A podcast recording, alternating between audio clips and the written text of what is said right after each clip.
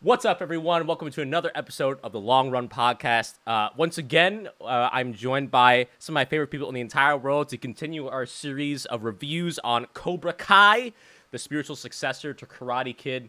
Uh, and in honor of Mr. Miyagi, of course, uh, joining me today is every single person that you know and love from the previous reviews. We got the band back together. I don't want to say one last time because we know there's another season, but hey, we got the band back together. Um, and of course, joining me today uh, we have Mark.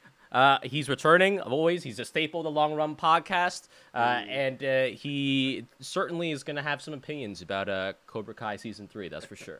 How you doing, man? Pretty good, pretty good. How you been? I've been good, man. I'm good. Good to hear your voice again, brother. Uh, Same. all right, and next to him, of course, is Andrew, the the fan who graduated to being a, a consistent member of the podcast. Also loves Cobra Kai. How are you today? I'm doing amazing. Good to hear from you again, man. Of course, we have the voice of the people and of the absolute biggest Karate Kid fan here. It is Padromi. How you doing? What's going on? Good to hear from you, man. I'm glad you're here. And of course, rounding it out, the most dedicated person on this podcast, live from her car, it is Abby. How are you doing today? Live from the valley, it's Abby. Oh yeah, she, she she she's this is her method acting. She wanted to make sure that it was just like uh, uh I'm Cobra in the valley. Yeah, yeah. No, Yeah. she's she's actually in the plaza where uh, Cobra Kai, uh, uh, you know, the dojo I'm is. scouting out, I'm scouting out the locations. Isn't the it in. Georgia? I have no right? idea. Where do they film? I have no idea. That's a great question. Um, well, so we, I, I guess like let's just summarize, right? So season one, I, I'm pretty sure all of us were, we, we all love season one. Um, season two, we were all like, yeah, it was good. Maybe not as good as season one, but it was pretty good. But now we're into season three, and and I guess so, like just to, I'll, I'll just start straight up say it. Like, what did you guys think of season three of Cobra Kai? I'll Chaotic. you guys go first. I uh Oh, go ahead. No, I was gonna uh, say chaotic. yeah, I was gonna follow. With, there was a lot going on. Yeah, it really, it really stretched the truth, if you will. The truth? Yeah, just like it, like for what it is, it really just like took it pretty far for me. Like in terms of like, you know, reality versus. Like, Oh, okay, 90s karate okay. I get what you you're know, saying. Like, I get what you're saying. Okay. yeah, Yeah, I, I would I would definitely say that this season more than anyone completely shows that Cobra Kai does not take place in our reality whatsoever. How did you feel about I it? have Or or Andrew, go ahead. Yeah, go ahead. Um well first of all, comparing it to previous seasons, I think it's a step up from season 2. Interesting. However, um there were times where I was kind of like all right, this is getting a little too predictable and somewhat even cornier than season 2. oh yeah. and um i just i wasn't as impressed as i was with season one like season one just was hands down the best there's no question about it Sure. season three was like better than season two but like all right like how on earth are they going to continue this for another season Sure, sure. So I, I guess like w- with that being said, and of course, Mark, uh, well, we'll, we'll get to you in, in one sec. I, I, I think um, once we get through this overview, we'll, we'll kind of just get into the nitty gritty. But Mark, round us off. How, how did you feel overall about this season? So, like season one, I think is the best because you look at season one and it feels like it's just a really solid Karate Kid soft reboot. Mm-hmm. Like if see if season one was a movie, then it's like, oh, that's a good movie. That's a good soft reboot. Right. I think season three might be my favorite. Not Oh, It's not quite as good as season one, quality wise. It's interesting. all over the place. It gets very, very silly. the The suspension of disbelief is is stretched paper thin. But man, I had a lot of fun with this season. I liked this one a lot. That's interesting. Now, Abby, you and I talked a little bit uh, right, right before this, Yeah. how, how how we felt. So I, I'm really interested now, considering it seems like you have a wide range of opinions. But how are you feeling overall? Oh, I'm completely on the same boat where it's like I've accepted we've gone into madness, so I'm just here for the ride. Exactly. Oh, this this is Um, gonna be a good review. Keep going, Abby. Is that my review? I think that's my log line for this season. Season, I agree that season two, I was like, we were, you know, first one, excellent, supreme. Second one, getting a little bit off the rails. Um, and so it, I- again, they had two directions to take it, and they took it completely in the direction they took it. Um, and I, I, my biggest strength, I do have to say, I think of the series is when it brings in the franchising of these Mm, overwhelming mhm. elements. I do think that's its strength to go and wink at the audience and be like, "Hey, you remember Japan? We're there." Yeah. and it does that. And this was like when it knows it's being campy, that's when it does its best. And when it tries to be serious, I like it reminds me of like the CW, which I don't love. Yes.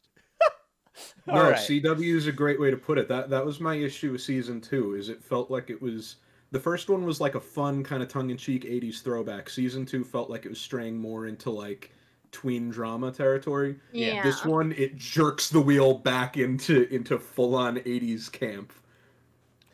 definitely, definitely. We got all kinds of action and fun. this is going to be an interesting review for sure because I think we have a, a, a lot wider of opinions, wide range uh, of, of opinions here. So, um, of course, now season three, uh, uh, you know, season one and two were both on YouTube Red or whatever they called it, um, and now it's transferred over to Netflix. And I believe this is the first season completely only for Netflix, and obviously they're going to be making a couple more. Um, I didn't notice anything like particularly different. Maybe it looked a little bit higher production, but it seemed the same to me. Uh, but it shows, right, just how successful the series was that Netflix kind of jumped on it. Um, when we got into this season, we left off season two on that cliffhanger, right, where there was like a gang war at the school. Sorry, I mean a karate fight. Uh, and and, and and and Miguel is in the hospital. Robbie ran away. Uh, the, what's her name? The the daughter Samantha, excuse me, uh, has PTSD from the incident. Uh, Johnny is trying to figure out his life. Uh, same old, same old, and Yeah, what's her name? Yeah, and of course, uh, Daniel is uh, still trying to figure out uh, what to do without Miyagi because my God, he's like 40 years old and he still hasn't figured it out. Um, so there, there's a, there's a lot kind of going on uh, as we get into this season.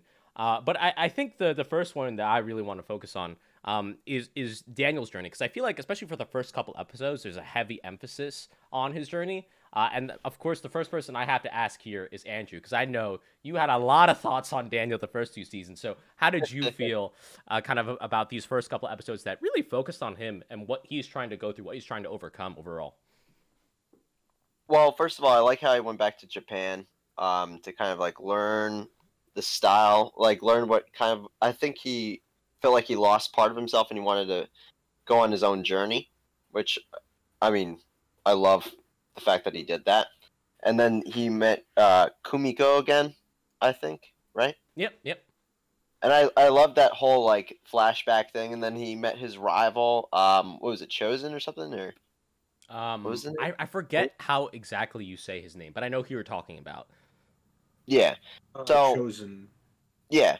Chozen. I like that whole like reenactment with each other, the characters and stuff like that. Um, I just uh, I- I don't know if Daniel was on the brink of almost cheating though. It looked like they had like some, yeah, it was it looked like there was like sparks flying and like Daniel was like, "Am I with the wrong woman back at home?" Like I didn't know what was going on at first, but um, I love the fact that Chozen Kai of taught him new stuff, um, and that the rivalry between them two is like, you know, over and they're maybe necessarily not friends, but they're on good terms. So I did appreciate that. I, I like the whole journey that he went to with Japan. Kind of confused of what's going on with him and his um his ex girlfriend Kumiko. Yeah, that was And, little weird. uh, we'll talk about that for sure. But keep going. Yeah. yeah. But I, I appreciated that whole moment that he went back to Japan, kind of like finding himself and almost reinventing himself. For sure, for sure. Uh, now, Padromi is a huge fan of the enti- entire Karate Kid series. I'm sure you really enjoyed the throwback to Karate Kid Part Two. I know I did. How did you feel about that that whole sequence, especially given that you already knew what happened? Same thing with you about Abby. I know that you were a big proponent of how it tied back into that. Oh yeah. yeah. I'll go for Abby. Oh, I was just gonna say I thought it was really nice. And I was curious. I'm again, we could talk about this. I don't know about did we talk about this in the first two episodes about Daniel's ethnicity? I don't think we ever did. But Yeah. continue, continue, please. Yeah, and you're like a little curious because growing up, he was kind of like ambiguous. I I feel safe saying like he was Italian, but I didn't really know um because he was. If you're talking about just like the va- it just is interesting like an Italian family, um and kind of I was curious about in conjunction to Johnny, who you know look blonde and blue eyed, like very California, and even though they're both still white, which is kind I guess kind of interesting, and then also doing like this East Asian art form. But I thought it was interesting um how they I did think they paid homage to it, and I think they kind of poked fun at the fact a little bit that he's kind of like now this like Italian, Ita- like dad, you know, Amer- like American dad trying to learn when he was with Chozen, like back in Japan. Do you know know what I mean? Because Yeah. it was like he's cool, he's you know he's our badass, he's the Daniel, but also that we've we've grown older. We we see ourselves, we see our bodies in different lights as we age. Right. Um, and I thought that was interesting, and like I said, in connection with Japan, and so they did kind of think where it was like he had done business with them. Um, I thought it was done tastefully, um, and then getting there and like paid homage to like just how beautiful it is. Like there's some points. Did they film there? Because there's some points when they're outside, like yeah, external. it scenes. does look like it's on they did. location, but I'm not Yeah. 100% on that. it was just really beautiful. And so I'm glad that they went back to that. I don't know. For me, it's like, what are the roots of, you know, martial art? And it's, it is East Asia. And so I think that was nice to see instead of, again, the strip mall. There's like this big spiritual Oh, element. it was so going- funny. I thought that was I so love funny. that He's coming in like, yeah, I can't wait to go like get you know really really uh, I connect wait with to get away myself. Yeah, you know, like I, I just really need to get away. You know, he goes in. There's like a mini mall. It's like, yeah. yeah, yeah. Wasn't that what what what did they have there? Was it like a KFC or something? They had some kind of like Yeah. chain restaurant. And it was like, ah, It's like I can't wait to go back to the village and get back to my roots. It's just a mini mall. I thought it was so funny. it was a great it was a great little reveal. It was, yeah. And it's like, oh, look at commercialization here. Um, versus, you know, when the sequel took place. I don't know. I thought that was quirky and fun. Um, I agree. and it's true. So I enjoyed that. I like that too because it's like it's a fun gag, but it also kind of ties into the whole theme of like trying to move on from the past and all that. Right. Where it's like that, you know, the whole show is about two grown men who are obsessed over what they did in high school. Yeah, but you know, uh, to that karate was the shit, and I was the shit back then. And oh, this was the coolest village. And then he gets there in the strip mall, and it's like, oh, what happened? yeah, but to that That's point, we, show. and we talked about um, Danny's journey to the past of you know second movie, but Johnny has his whole thing going on that ties all the way back to the second film, also, right? Right. With with, with these ladies. So like, I, I thought they did a really nice job bringing both of those pieces together. Um, and, That and and hackneyed. yeah, Absolutely agree. absolutely agree. Um, but I, re- I really also enjoyed um, watching Danny go back to Japan. I think you know all the touches to the clips from the previous films and you know all those things. Even seeing the, the little girl who he saved, now grown. Yeah. You know, like all those little things um, I, I, were really touching pieces that they added in. I did like you know the scene between him and Chozen over the over the the scroll um, and and the teachings of, of Miyagi Do um, and then kind of like that realization like how much deeper those teachings actually are and how much more connected um, karate was you know to, to many other masters and and such Yeah. um, i thought that was really a really beautiful way to kind of like tie it together and again once again paying homage to to miyagi himself uh, throughout that whole scene the whole episode rather excuse me yeah. and also like the, the way of life you know kind of like it almost like reset it uh, danny a little bit you, you, you saw like uh, particularly like the airport scene where like he's like kind of freaking out and it's just like Chozen's like yo like it's gonna be fine you know like Yeah. either way you know and I, I really i really did enjoy that a lot Yeah, there's a lot of really good things uh, about the entire, I guess, sequence, whatever you want to call it.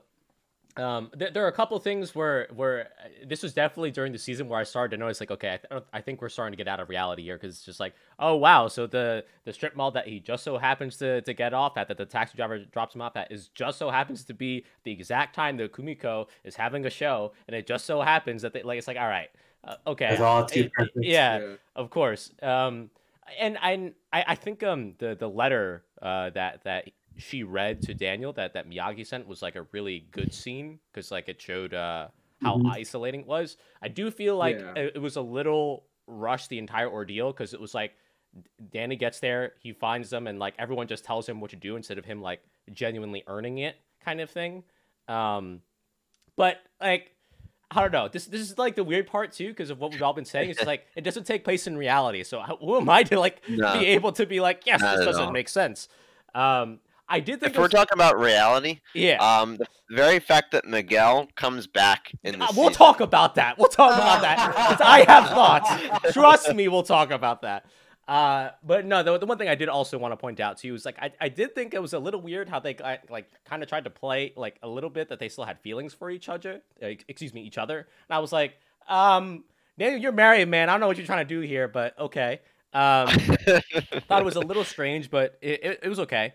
Um, but one thing that Dan Mark, about to risk it all for a one one way Oh. ticket to save his dealership. oh my god, they But- both had those moments though. yeah, They it- did. they did. They both Yeah. had those moments like, should I go back with this girl? Like, kind of like choose, like trying to decide on where to go and everything. I was like, what I the think heck is it's going more on? just the, just the like, oh, you know, I'm, s- I'm. Last time I saw this person, they were, uh, you know, a romantic interest, and it was like Sure. 20 years ago, and now we're all we're approaching middle age. No, that's a little, that's a little strange. Like it, it's that kind of. I think it's just that kind of, you know, almost class reunion mentality. Mm, mm, Right, Yeah. right, right. Uh, and, and the it's one thing, like I, I never, I never thought Danny would would do anything about it.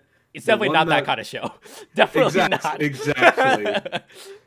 It's I I actually there was a similar situation uh maybe not to get ahead of ourselves but when Ali was introduced where I thought that that kind of attitude worked very very effectively where it was like oh what's Johnny gonna do right, right. Yeah, we'll, we'll talk about that because I, I love Yeah, that part we'll too. to that. But but what I did like that part.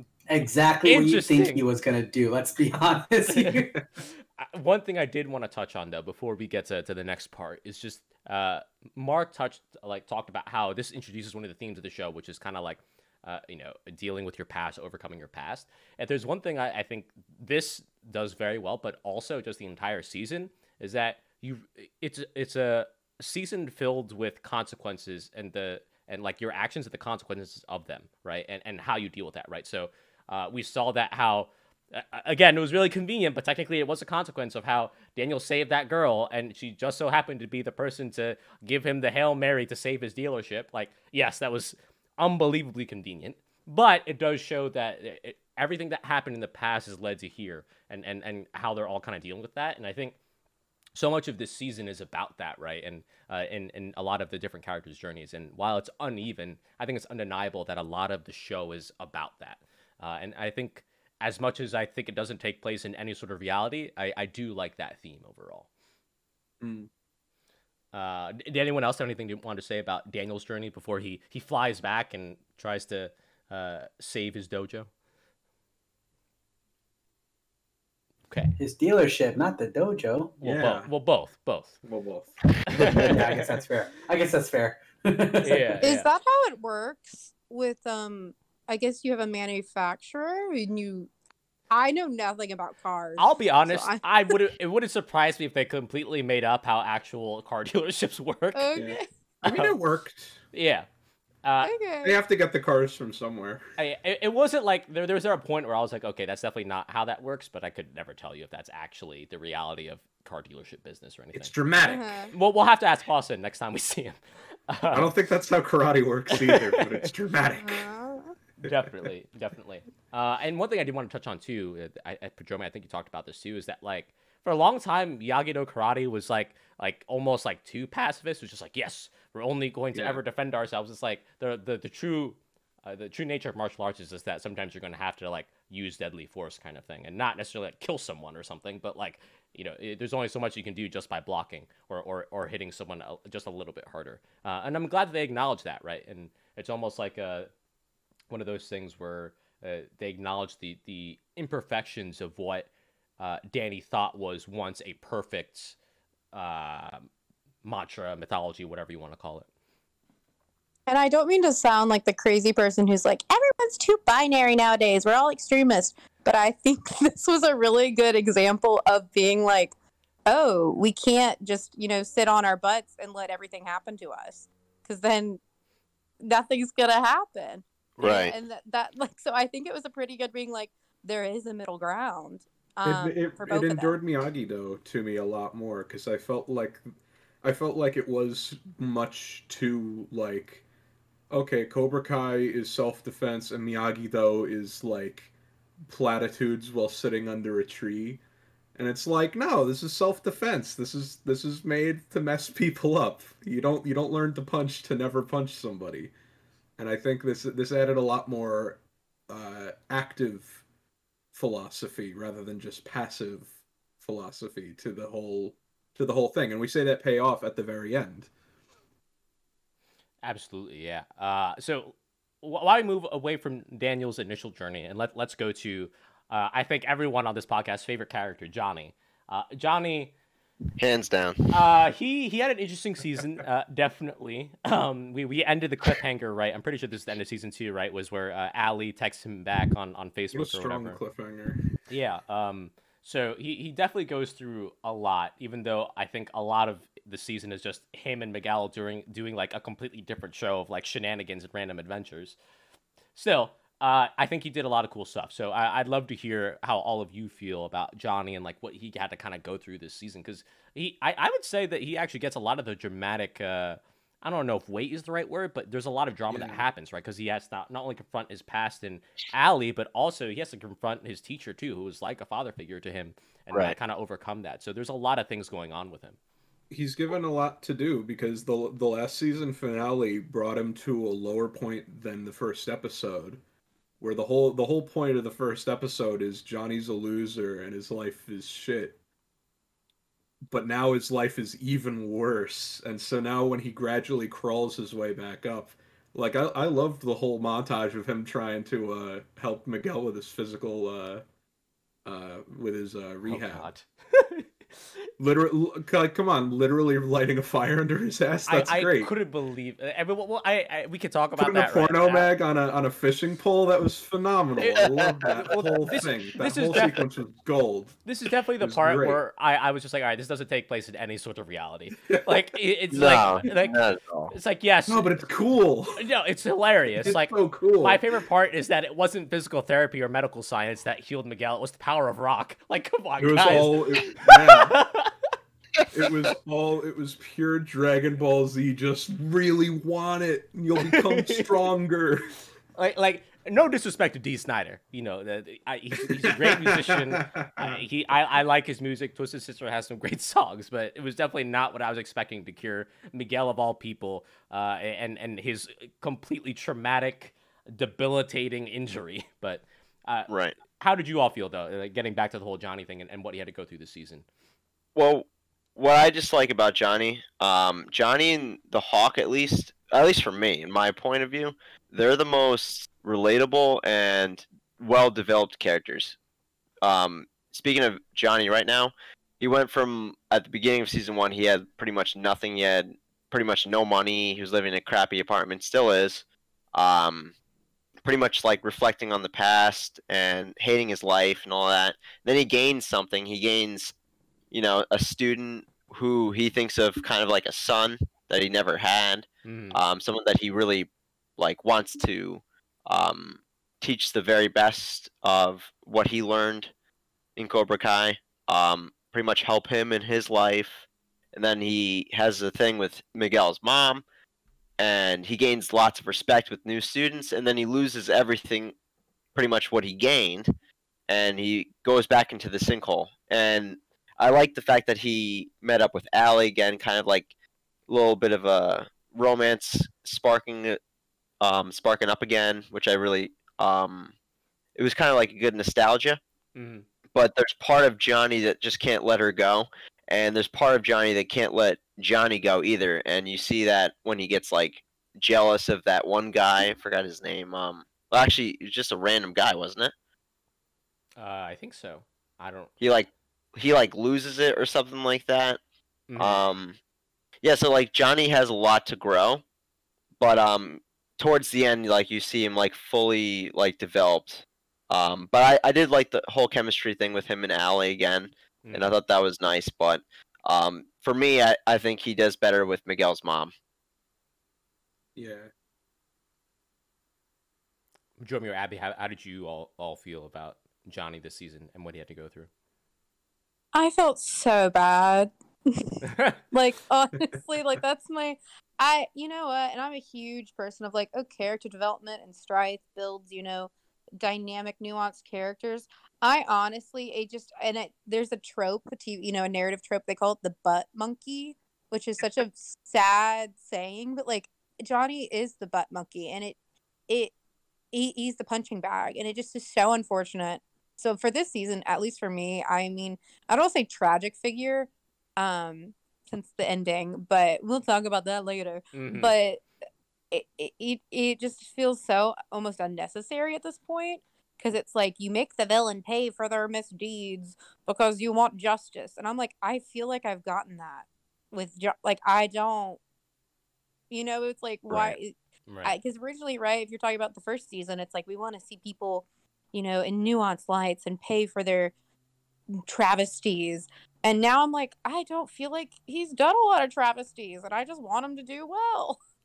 I literally was rooting for Johnny the entire season. I was like, oh my gosh, he lost. He pretty much lost his whole um, studio where he was teaching the students. He lost Miguel because Miguel was in a coma. He lost no. Miguel's mom. he lost Cobra Uh, Kai. Lost Cobra Kai. He lost everything. And even like towards the end of like season, it was either season one or no, it was season two. Him and Danny were kind of like mending it a little bit, and then he lost all that because um, Daniel lost it when he found his daughter in um, Johnny's Right. apartment. Right. But um, I, like literally, I, I was rooting for Johnny the whole time.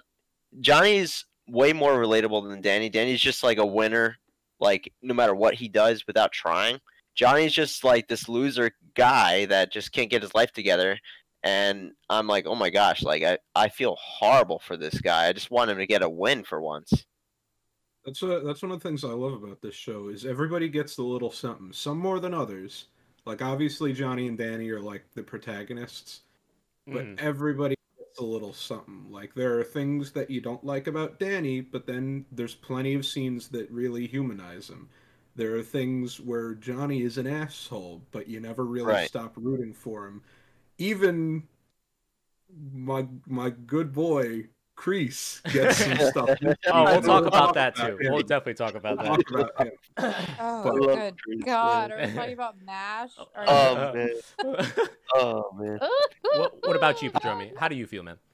Um, I, you know, I I share a lot of sentiments that a lot of others have already shared when it comes to Johnny. I think overall he he just can't catch a break, right? Um, and the the the crummy part is that as often as we like to forgive Johnny for things that are out of his control, he does tend to put himself in a lot of these situations Mhm. like throughout this season as well you know he always found himself in these situations whether it's because his inability with technology or like his lack of maturity in having conversations or what whatever that thing is you know a lot of the stuff that happens to him is also a result of himself and quite frankly just really poor timing um, but i don't know i feel like Johnny, for me, is a symbol of hope.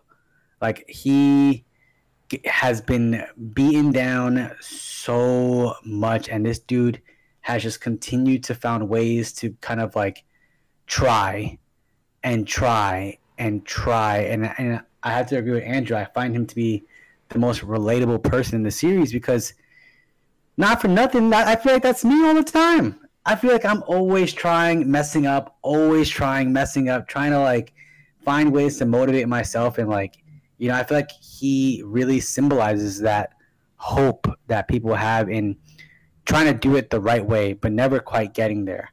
Um, and I think a lot of people Amen to that. can relate to that. And so, Absolutely.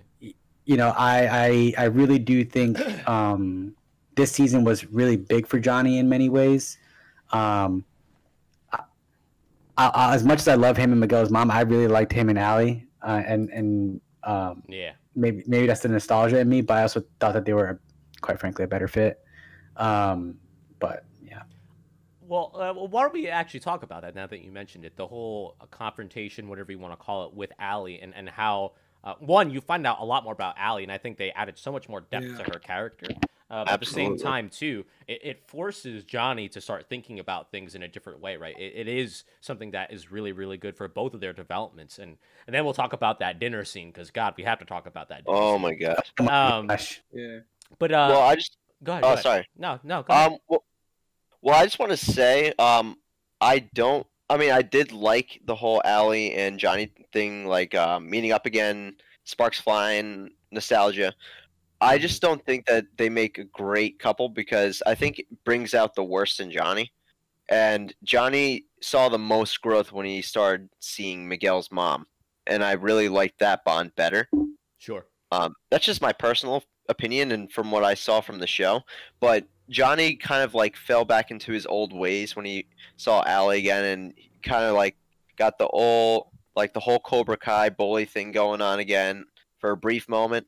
But when he's with Miguel's mom, like he he really is just trying to grow more, and that's also th- because of um her son, like because like he wants to be able to be like a good teacher and somewhat of a father figure to um, her son, and I just think that's why I like them both together way more than I did with uh, Johnny and Ali. I gotta say, I was actually very pleasantly surprised by the whole Ali arc Mhm. because, like, I I loved the the momentum of the season two finale and how everything had fallen apart. Everyone was at their lowest point, and then it's like, oh, okay, so they're bringing back Ali, okay. And my thought was like, well, what like what's gonna happen? What is there gonna be a love triangle or something that's that's stupid? And the answer is, no, not really. It, it just kind of happens the way it would probably happen in real life, and that they'd grab lunch and they'd talk about the past, and uh, and that'd be that. And I I I, don't- liked that. I thought it was kind of refreshing. I don't need to throw shade, but I have to say, y'all. And I mean, I watched this with my family, Right. and my parents love it. And that age group, my mom was telling about during December. All of her friends were watching it. Like everyone was on Facebook.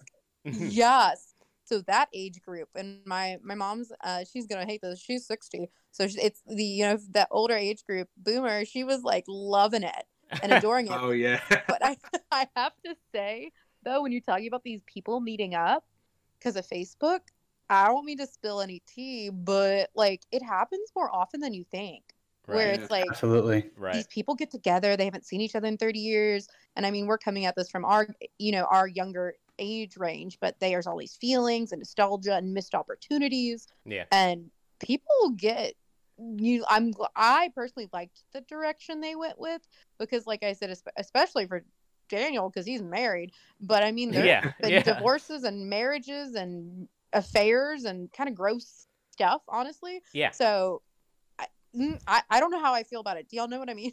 No, I, I, I totally get what you mean in terms of like the, the premise, and I- I'm glad they didn't make it into a love triangle or whatever, like or square, Yeah. whatever you want to call it. Uh, like like we've all I find, it, I find it interesting in, in this show because a lot of the like I feel like all of the karate stuff they crank it up to 11 and it's like let's get just the only thing that matters is the drama. Let's get super crazy. Let's leave reality until the karate fight ends.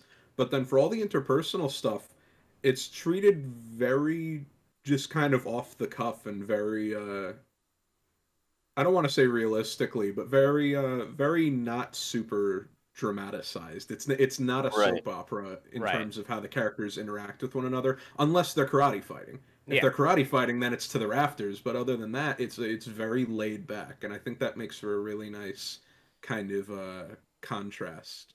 Yeah, I, I- Danny was annoying me, by the way, with this whole like he, he was like kind of flirting with Kumiko, and then he was kind of like having this like whole battle thing against Johnny with uh, Ali. I was like, "You're a married man. Like, you need to chill for a second. The man's With a a child in dog. high school.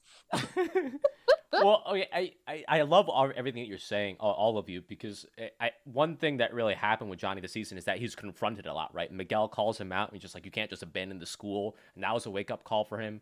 And then he meets with Ali, and that was a wake up call for him too, because for the longest time, and we've said it before, that Johnny l- lives in the past. Like for him, he peaked in high school, and he always looks back so nostalgically on that. And I think Ali was one of those people who he had to meet uh, in order to like get himself out of that funk of just like, yeah, it was It was really good. Yeah, it, It was, was really good, and I'm so glad that it happened. But like, I need to live my life, sort of thing. And I think that was really important for him. On top of that, Yeah. too, he has all these like unresolved things with Kreese, because like It's real. I think in in the the beginning of the season, he was kind of just like, all right, I'll let Kreese do his thing, probably because he still has some sort of feeling for him. It's a complicated relationship for sure. Uh, but eventually, he kind of has to confront the fact that he can't let the kids fend for themselves against someone like Kreese, especially since he himself knows what Kreese is like and, and how he manipulates people. So I thought that was, he was a, ready. He was ready to just get out for his own sake, but then he realized, well, wait a minute. I'm not just get. I'm not just getting out. I'm leaving all of them with Kreese, and that's no good either. Exactly. And and one thing I want to say too is even though we never got a scene that was like uh, season one, you remember when Johnny told Miguel at the the burger place about the birth of his son? Like there was never that quite of a scene where he was really acting his butt off. You know what I mean? But I hmm. think this scene showed, or not scene, excuse me, this season really showed his range because we're talking about, about all the dramatic moments. I thought Johnny was the funniest part of this season too. Like there was that one, great. that was the one time when he was setting up like the online dating profile, and The like Miguel, Instagram. Miguel was like, "Hey man, you got any pictures?" Like, "Nah, man, I don't have any that aren't shirtless." And he was like, "All right, well, do you want to take new ones?" He's like, "Oh, I need to get more baby oil." It's like, bro, chill. He goes Um, and gets all all of his old uh, headshots from the 80s. Yeah. Oh, the dating was hilarious. It was so Oh, funny. I completely agree. Or, He does or- the, the the butterfly graffiti pose. yeah, or, or or like when he went to this high school for whatever reason that he's walking away, that he knocks like the kid's uh, books out of his hands. Like, sorry, dude, just that happened. It's like, dude, it was so funny. Um, I one part that also I, I was dying was when they revealed what his new uh, karate school is called. Those Eagle Fang was like Johnny, Eagle no, Fang. Johnny, was- no. the best that was the best part because I they built it up perfectly. I I was actually really surprised that that joke got me because I was like, oh, this is really this is really dramatic. Like he's back. He's making a new karate school. And he builds it up with that whole speech where he's like, "There's only one creature that can outsmart the cobra," and I'm like, "Oh shit, it's gonna be like mongoose karate. It's gonna be some off." And like they even have a kid say that. It's like, "You mean a mongoose?" And he's like, "No, that's not a bird like that." he's like, "Mongoose isn't a bird." He's like, "No, an eagle." It's eagle fang, and it's like, of course, this is the route they would go with it. of course. This is the the show knows exactly when to go. Okay, things are getting a little heavy. Let's reel it back a little bit. Let's have some fun. For sure, for sure. So uh, I, I know we talked on it a little bit earlier, but we have to talk about that dinner scene where we have Miguel. I'm sorry, not Miguel. We have Danny, we have Johnny, we have Ali, and we have uh, Danny's wife. Uh, Any sort whatever. I'm, I'm trying to remember her name. I was about to say Samantha, but that's the daughter. Hold on, hold on. Um, Uh, Amanda, Amanda, Amanda. Amanda. Yeah, sorry about that. Yeah. Right. So Oh, the MVP the Russo family. the Got the it. one, the only one that actually operates in reality. Um, so Absolutely. so uh, that that dinner scene. Tell me, what would you guys think? that was fun. It was uh it was funny. I like the whole like them dancing off and stuff like that.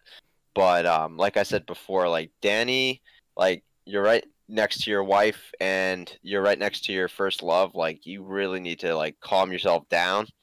Like you're gonna get your wife your wife is gonna kill you in your sleep. You gotta like tone it down a lot. But I um think she handled it really well. His wife, She really did. Oh yeah, Yeah, like, that she was was- very classy. I was like, completely. nice. kudos. she's, She's awesome. like absolutely she's tell me everything embarrassing that he did in high school right now. And they run up to get drinks, and it's like, yeah, that's what it happened. That's what, that's how it works. I gotta say, like, I I mean, I've already said this in the past two podcasts. I just don't like Danny at all. I, Danny was good in the movie. In the shows, he's an asshole. oh man, that's that's gonna be. We're gonna make one day. We're gonna do an entire retrospective. Uh, uh, someone's gonna look back at all three of these, and they're just gonna remember how much Andrew hates Danny. So much. Padromi, how'd you feel, man? Especially as someone who who who's watched this series for so long and, and seeing all these characters Yeah. come together. I it it was it was interesting because I was thinking about like, like the first time when when Danny first sees Ali at the party. Um, and like that was like that first like, oh my god, what are you doing here? This is amazing. And then he realizes that Ali's there with Johnny, and it was just like the WTF moment. Right. And then they start like kind of like battling over like, well, who's gonna get her the drink? And then, you know, and then Amanda comes walking on over, and Johnny's all like, "Oh yeah, it's your wife." like, and you know they have like that little that little moment there. Um, but you know, I think Amanda very intuitively picked up on the fact that like, you know, Daniel was kind of reminiscing the fact that Ali was there. And again, you know, she she's she's a real one. She's like, you know, I'm gonna let him do his thing, but he knows what's up. I'm, I'm she's gonna reel him back in at some point, like even even during the dinner, like you know, it's just like it just it just made it just made sense, you know. Um, that's Right. it's like the theme of the of the night. It's just it's real. I loved that where it's like because that's that's how it really goes. You know, Danny's standing there. He's like, "Oh, it's her." You know, that's nice. I'm ready to see her again. And then Johnny enter frames, and he's like, "Oh, wait, oh, oh, oh." yeah, because then it turned into a competition. It turned into a competition about who was getting Ali's attention, right? right. um, and it was just very, it was, and it was poetic even that like this time Johnny was the one who got to go to the beach with Ali, you know, like Right. and, and not and not Daniel. It's the I'm I'm over her. Wait a minute, who's she here with? Oh, exactly. and it's like, oh, that's yeah, that's real. How did y'all That's feel about human I guess the the why they broke up? Did that make sense to y'all? I The guess you mean UCLA? Johnny and Ali? I'll be honest. Yeah. I don't even Wait. remember. Uh, d- d- refresh my Well, memory. Ali broke up Or with Da- Danny and Ali. Yeah. Ali broke up with Johnny because he broke her radio in Rage.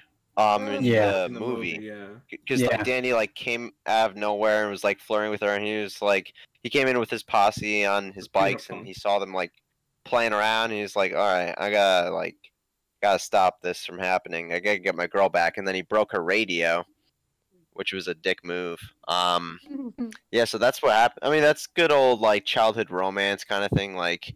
You know, like oh, I'm dating one day, broke up with him because he, you know, broke my radio. Did y'all break any ladies' radios in high school? No, no, no, no, no, can no. can say for a fact, 100% that did not happen. No, Johnny Johnny was just an asshole in the movie. but uh yeah, that's pretty much how they broke up. And then her and Daniel, I guess, because she met a football player. I don't know. I, I didn't know how realistic the ex- not excuses were, but the reasons were. I was like, mm, Well, Danny and her had like sparks flying. They weren't really official. They just had like a small romance thing, but um Danny really kind of like took it out on her because of like uh Johnny kept like in the first movie, Johnny kept like attacking Danny and then Danny would get back at Johnny and stuff like that. And John and uh, Danny would get mad at Ali and take it out on her for the whole like Johnny picking on him kind of thing. So they never really formed a relationship. It was more like just a small romance. I, I thought that they had broken up because, like, Ali went off to college or something, didn't turn a long distance. yeah. Uh, well, like didn't, didn't UCLA they, That's weren't what they no And- and Danny filming- up, Oh, you might be go right. to uh, You're right. You're if you go to two minutes and thirty seconds on that clip I just shared with everyone, uh, you'll see the the scene in which the, the radio is broken. Yep. Oh. Yep. Good old R.I.P. 1980s radio. yeah. This is the, the Zapruder film of radios. but yeah, Dan, Danny and, and, and Ali broke up because of college and the distance. yeah. Which- Which, that seems realistic to me. We, we Which all, is like yeah, that makes That sense. Forgot about that. I've all- been As a high school girl. got that T-shirt. we, we we all been I, I've been there trust me uh, so I, I get it uh, but one thing I, I did want to really touch on here um, is something that comes out of the dinner where I, I think it was both of them both uh, Amanda and Ali who tell them both like you two are a lot more similar than you really think you are like Yeah. you're basically the same person like you could probably stop trying to act like you're both still in high school kind of thing and I think they both needed to hear that even though it's been said a million times but I think hearing it from both of them at the same time uh, was what was needed to get through to both of them. How, how did you all feel about how, like, I guess the result and how it played out, so to speak? I mean, yeah, I'm I'm just happy to finally. Uh, it, it, it was a real like you know you have like Sam and Diane on Cheers, you have Jim and Pam on The Office. I like that we finally get to see Johnny and Danny get together in season three of Cobra Kai. They finally joined Oh forces. my god. Finally, Oh. after after two seasons of oh, are they going to be friends? No, they're not going to be friends. Now finally, it's fuck this guy, we're friends. And The- it's like, Yeah, on I a like holy alliance. Jim. It feels so good.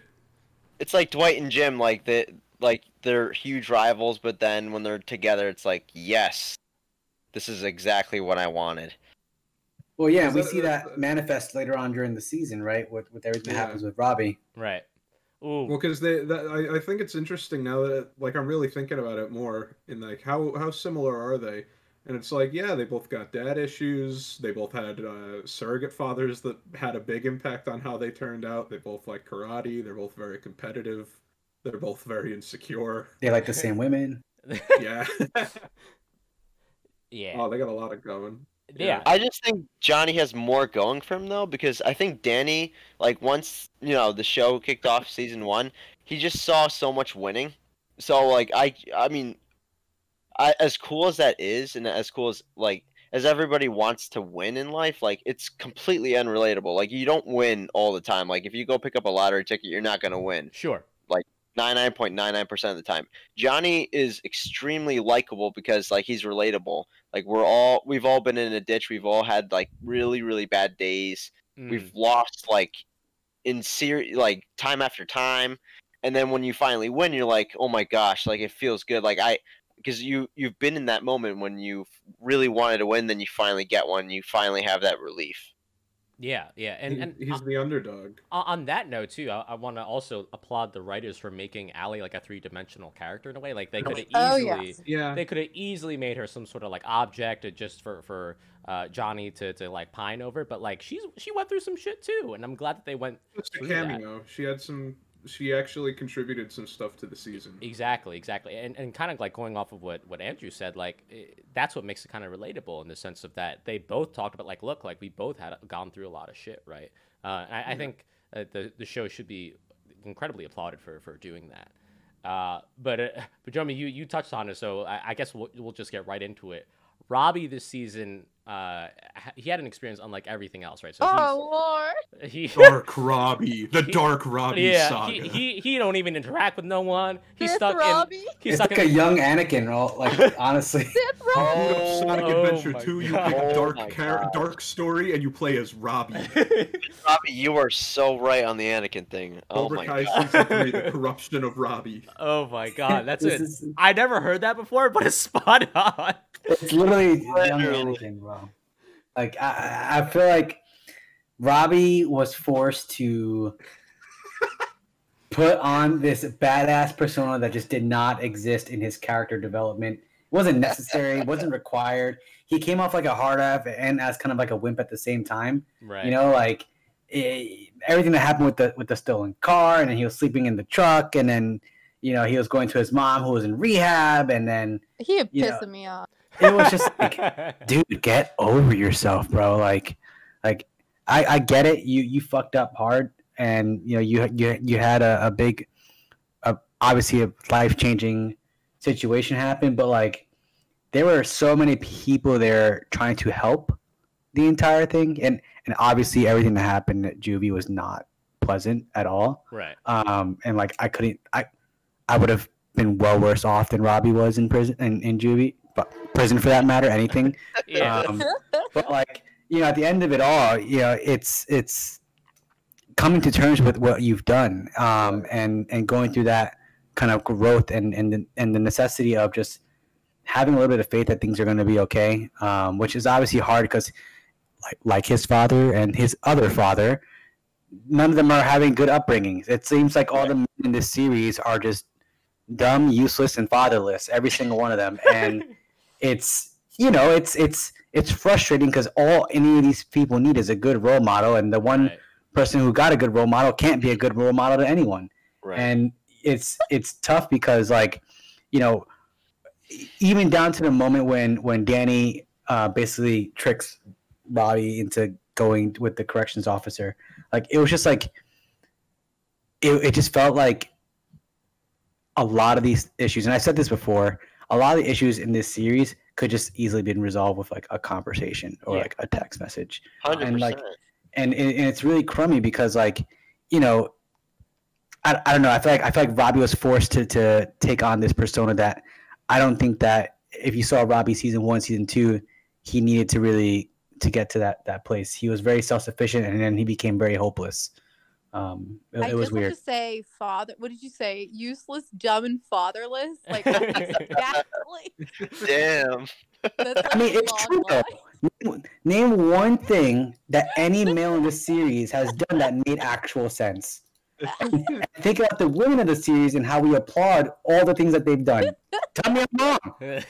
No, you're right. You hit You're the right. nail on the head, man. Hit the nail on. You did. All right, all right, Abby. I'm gonna give you the floor. Give your rant about Robbie this season. Go I for hate it. Put it you. Okay, do you remember the first two podcasts, y'all? Yeah. I liked him. I believe in redemption. I love an anti-hero. I love I'm not gonna lie, I like an angsty boy.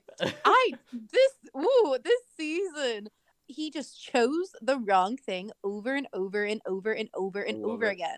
The dark side. Yes, and it tilted me because I did not root for him. I, you know how we talk about like Johnny, we root for. I root for Johnny every core of my being. Robbie, I honestly was like, I don't care about you. I, I hope I hope Robbie ends up getting redeemed for Johnny's sake, not for Robbie's sake. I don't, really ca- I, don't, I care about Robbie as an extension of Johnny. which is kind of sad as a character and then also as a person i don't know you know what i mean like as a character it's like i only care about you by association of someone else which i don't know is good but then also yeah i just he was so frustrating this season.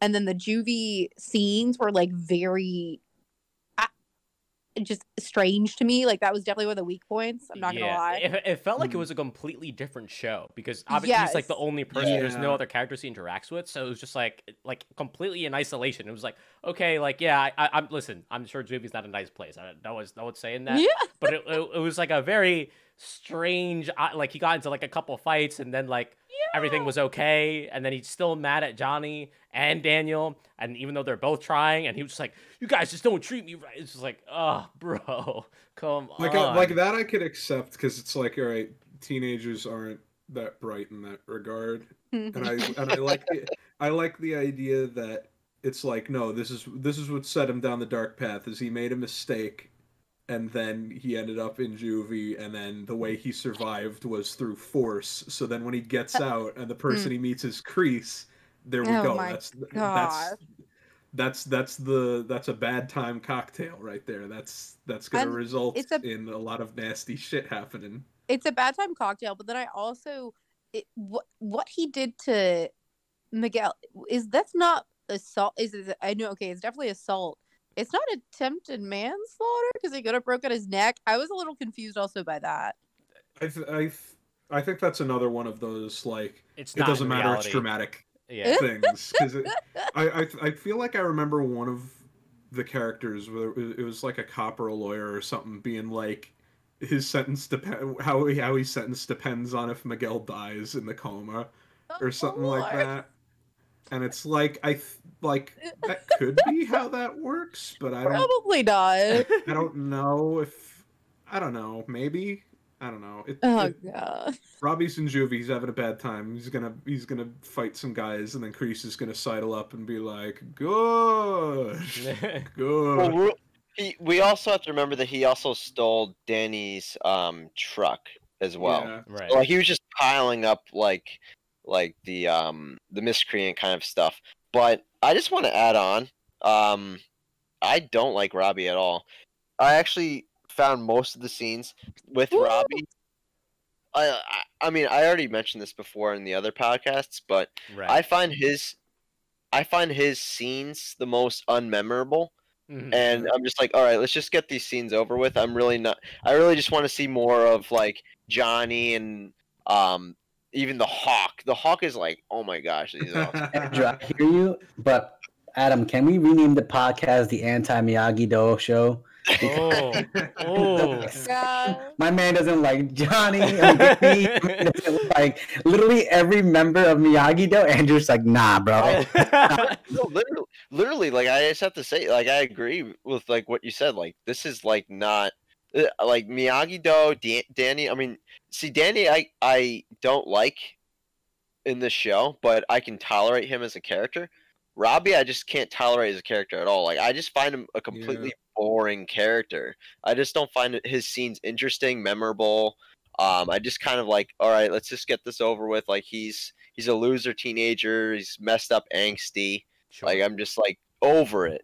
I kind of I kind of liked him a bit more in this season, to be honest. Just 'cause I was never a fan of Robbie, because Mm. like season one, I appreciated the utility he had the, for the story because his little arc made him a very good antagonist for that tournament finale. yeah. And then season two, he was a total non-character. I did not care for him at all because it felt like he went from being a, a hoodlum to being oh gee golly gosh, Mister uh, LaRusso, oh boy. like he was he was way, he was way too bland and pure. And now it's like no, now he's got some struggle and he's got some shit to deal with, and he's enhancing Johnny's drama. So I I I I'm not a fan of him still, but I like what he brings to the table. He Mhm. doesn't feel he doesn't feel superfluous as he did in uh in season two. I think uh, it's clear we all have different opinions there, Robbie. I, I, I'm probably leaning more towards like I'm not the biggest fan of him. I actually, uh, what really hit the nail on the head was was what Mark said, where I care more about Robbie because he's an extension of Johnny more than I care about Robbie as a character. Um, and I, I do think that says a lot. But uh, at the same time, though, Robbie's opposite in the show, kind of rival in a lot of ways, is Miguel. And even though Miguel spent a lot of the the show, uh, you know, in some ways, uh, going through the, the marvelous misadventures of recovery, uh, which was that. hilarious. Uh, but he, he does go through a little bit uh, in this show, even if it's not as much um, as previous season. Because I think in a lot of ways he was kind of like the main character of the the kids, so to speak, for for a while. Yeah. So how do you guys feel about what he had to go through this season? Um, It was good. and and what he uh, what what the the role he had to play, so to speak. Miguel, even in a coma, ninety percent of the time, is way more interesting than Robbie. Robbie puts me in a coma. Damn man, we moved on to we moved on to another character. We already got to bring Robbie back in. That's the problem. Well, first of all, I just want to say Miguel, like, if we're going on realistic standpoints, how does he even come out of that? well, again, Like you that, have to uh, remember this like, doesn't take place in reality that. anymore. They explain they explain in the show he envisions the coma as a karate man and then he beats him in a dream and then he wakes up. It- That's, that's how it works. It doesn't take. Listen, man. As someone who who studied to be a physical therapist, at one point I could tell you, like, it, it- the the amount of uh, physical therapy treatment you have to go through to, to even get close to restoring some sort of activity to the spine, like, no, it's not reality. Just, just Adam, Adam, come on, come on. They, they, they did not have Johnny Lawrence in your physical therapy You're right, classes. Okay, you're right. All you needed was a Playboy magazine and Oh some my fire. Did they put a skin mag on a fishing pole? No. we, we, we just need you to go. We just need to go to the Dee Snider concert. You're right. We needed that for the class trip. I forgot. Uh, but no, I think he, I think what he did was good because he was one of the only characters that that was talking to the Cobra Kai. People was like, "What the hell are you guys doing? Why are we a gang now?" Like, I- yeah, no, was that great. that was great. I love I loved his contrast of like, hey, I've been in a coma. What's happening? Oh, you did what to his arm? And it's like, oh, this is like, and I and I love that too because you could see Miguel had a, a better like, ooh, will he, won't he turn to the dark side arc in season two, yeah, where it's like Cobra Kai's changing around him, and you still believe he's good, but also like. He's he's still hanging out with Hawk and being all Cobra Kai never dies, even though he's a good dude. So it's like, ooh, and now we finally see that come to a head where it's like, ooh, okay, lines are drawn in the sand. What's gonna happen? It's it's satisfying. You you know, this is this is at its heart. It's an '80s sports drama, and man, what's what's better than a montage of a of a guy in a wheelchair learning to use his legs again, so we could go kick some ass. You know? I did like that the mo- like the montage aspect Yeah. version of physical therapy, if that makes sense, instead of the normal workout. yeah, yeah. I thought that was a uh, I like that. I thought that was actually a nice like spin. I- It's great. Yeah, I, I do think it also kind of it's like almost like a throwback to season one because the focus became Mhm. not on on Miguel and Cobra Kai. It became a lot more about just Johnny and Miguel and their relationship. And, and of course, we like we've said before, especially when Johnny's in the picture, that's when the show is really really strong. That's when it's you know firing on all cylinders. So in that regard, I was I was very happy to, to kind of see that. And uh, I, I know Andrew, you've been waiting for this. I think uh, it's uh, undoubtedly true that Miguel played a part in Hawk's arc throughout the season and in his redemption, uh, and, and that's definitely something that's super Absolutely. important. So you just made me you just made me think of something. I th- I think I just realized like Miguel's whole like physical therapy thing. It's almost like a parallel to Johnny, Mhm. just because like season one starts out. It's like Miguel's a loser, and his whole arc is now you know joins Cobra Kai, and he learns karate, and he gets self confidence, and he turns into a cool guy. Sure. And it's like Johnny is a loser, gets involved with Cobra Kai, gets self confidence, becomes a cool guy.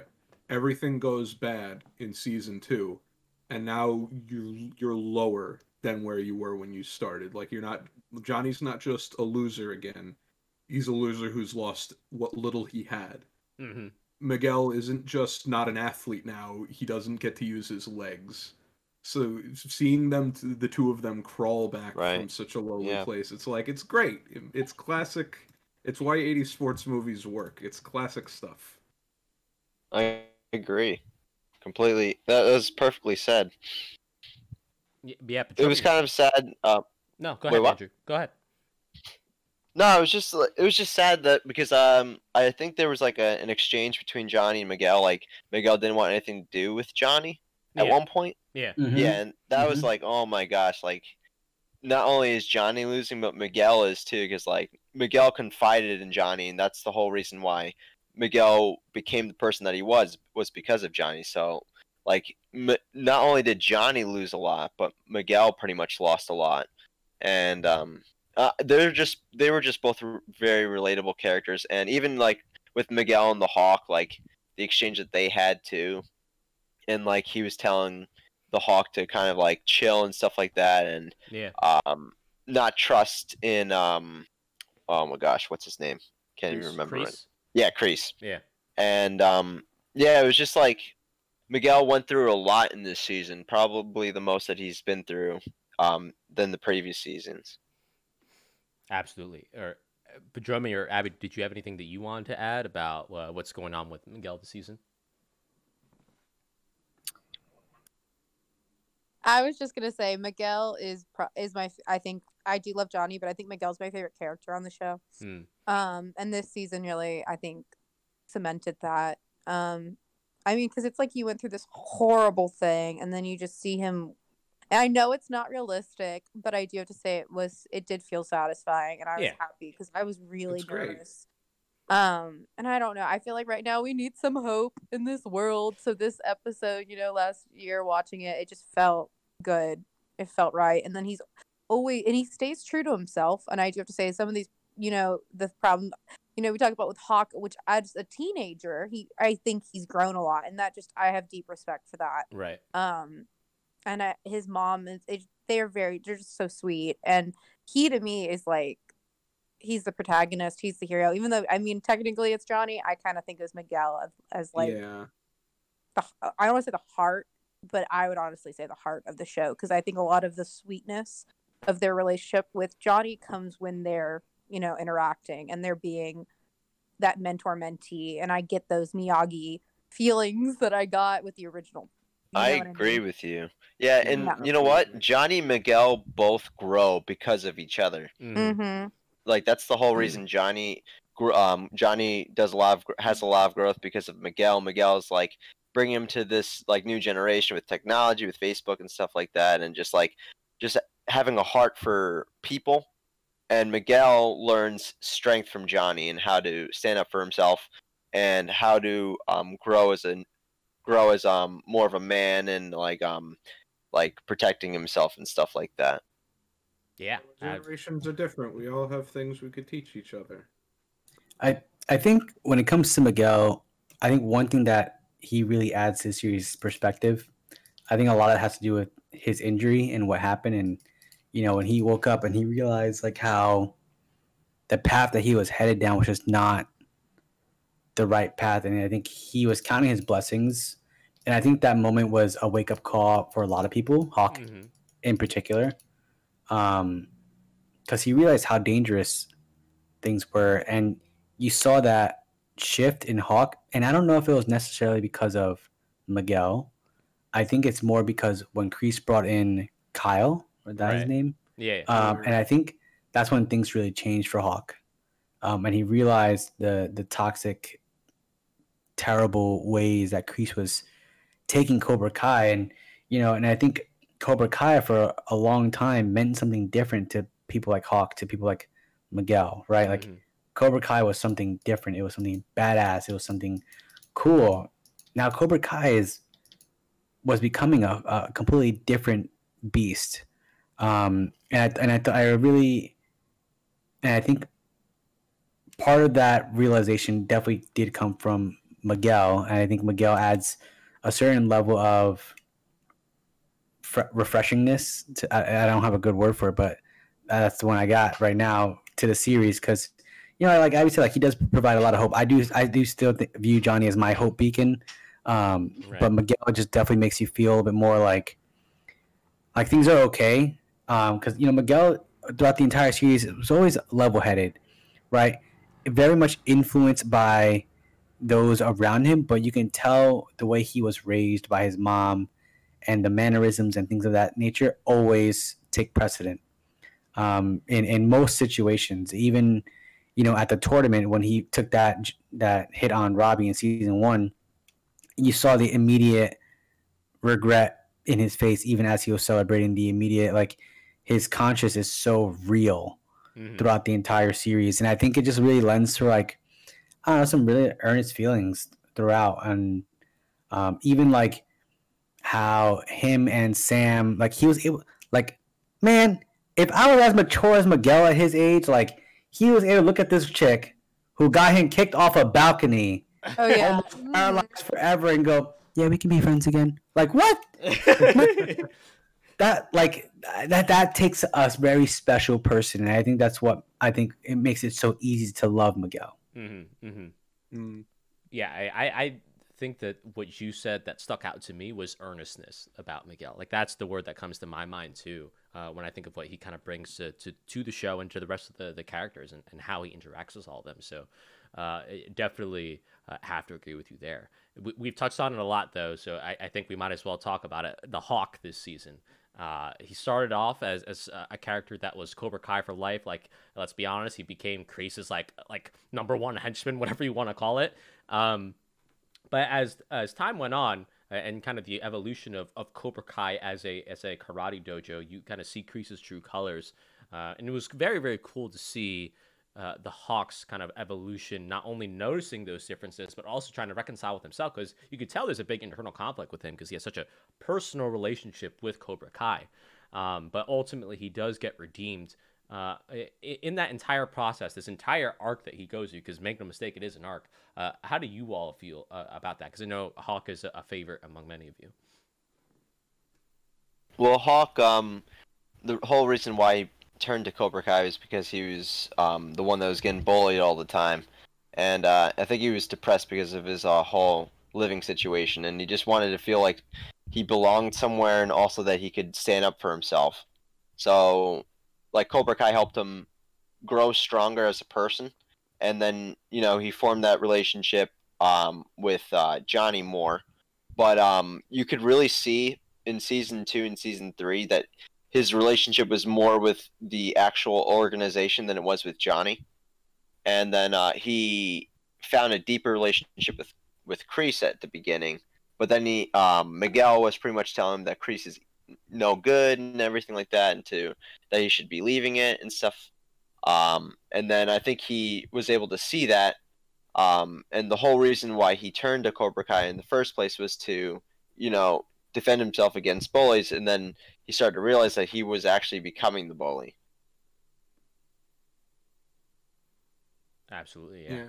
I I liked I like Hawk's arc a whole lot because like like I said before, everybody gets a little something where like even Hawk who's done so many shitty things, there's a whole little scene where Miguel, he and Miguel are talking and uh, I forget the specifics of it, but Miguel says something to the effect of like, "Hey, like, how's about you, you know, lay off those guys?" And he's like, "What do you mean lay off them? They al- they crippled you. You almost died." hmm and it's like and it's like okay it's misplaced aggression but in to a point a lot of it is coming out of a sense of like no for real cobra kai never dies. Like we're brothers. Like we're you don't mess with my friends. Hmm You know, he obviously implements it in some not so healthy ways, but I I, I, I really did like his little redemption arc because I think that parallels a lot of what you see where it's people, a lot of them young, kind of disenfranchised people getting suckered in by, uh, you know, not so great ideologies, Sure. and then they're because they want a sense of community, and Yes. that's what that's what Cobra Kai offers him, and it's only when, you know, one of his buddies gets the shit kicked out of him by uh by Kyler and Kreese tells him to hit the bricks that he realizes like oh they'd actually they this isn't a friends club like I assumed it was. This is just who can beat the most ass. No no loyalties hmm here. This isn't what I signed up for so his little redemption arc it was it was a little quick but I agree.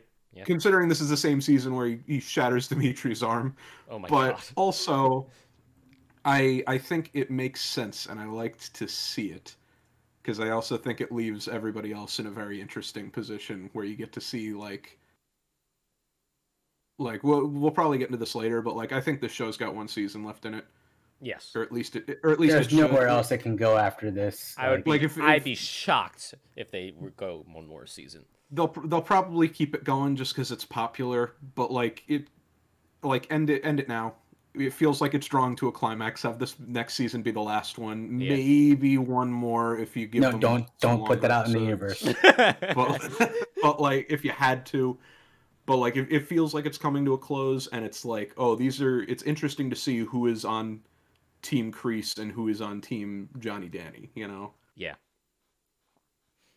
but uh no i, I like I wish we can get a running Hawk's lineup on like good who's on character. whose roster right now. You know. Yeah. We need we need Yeah, like a chart to see. Uh, we need a timeline. have a chart of all, the, of all the all the dojos and uh, all the teams. Exactly.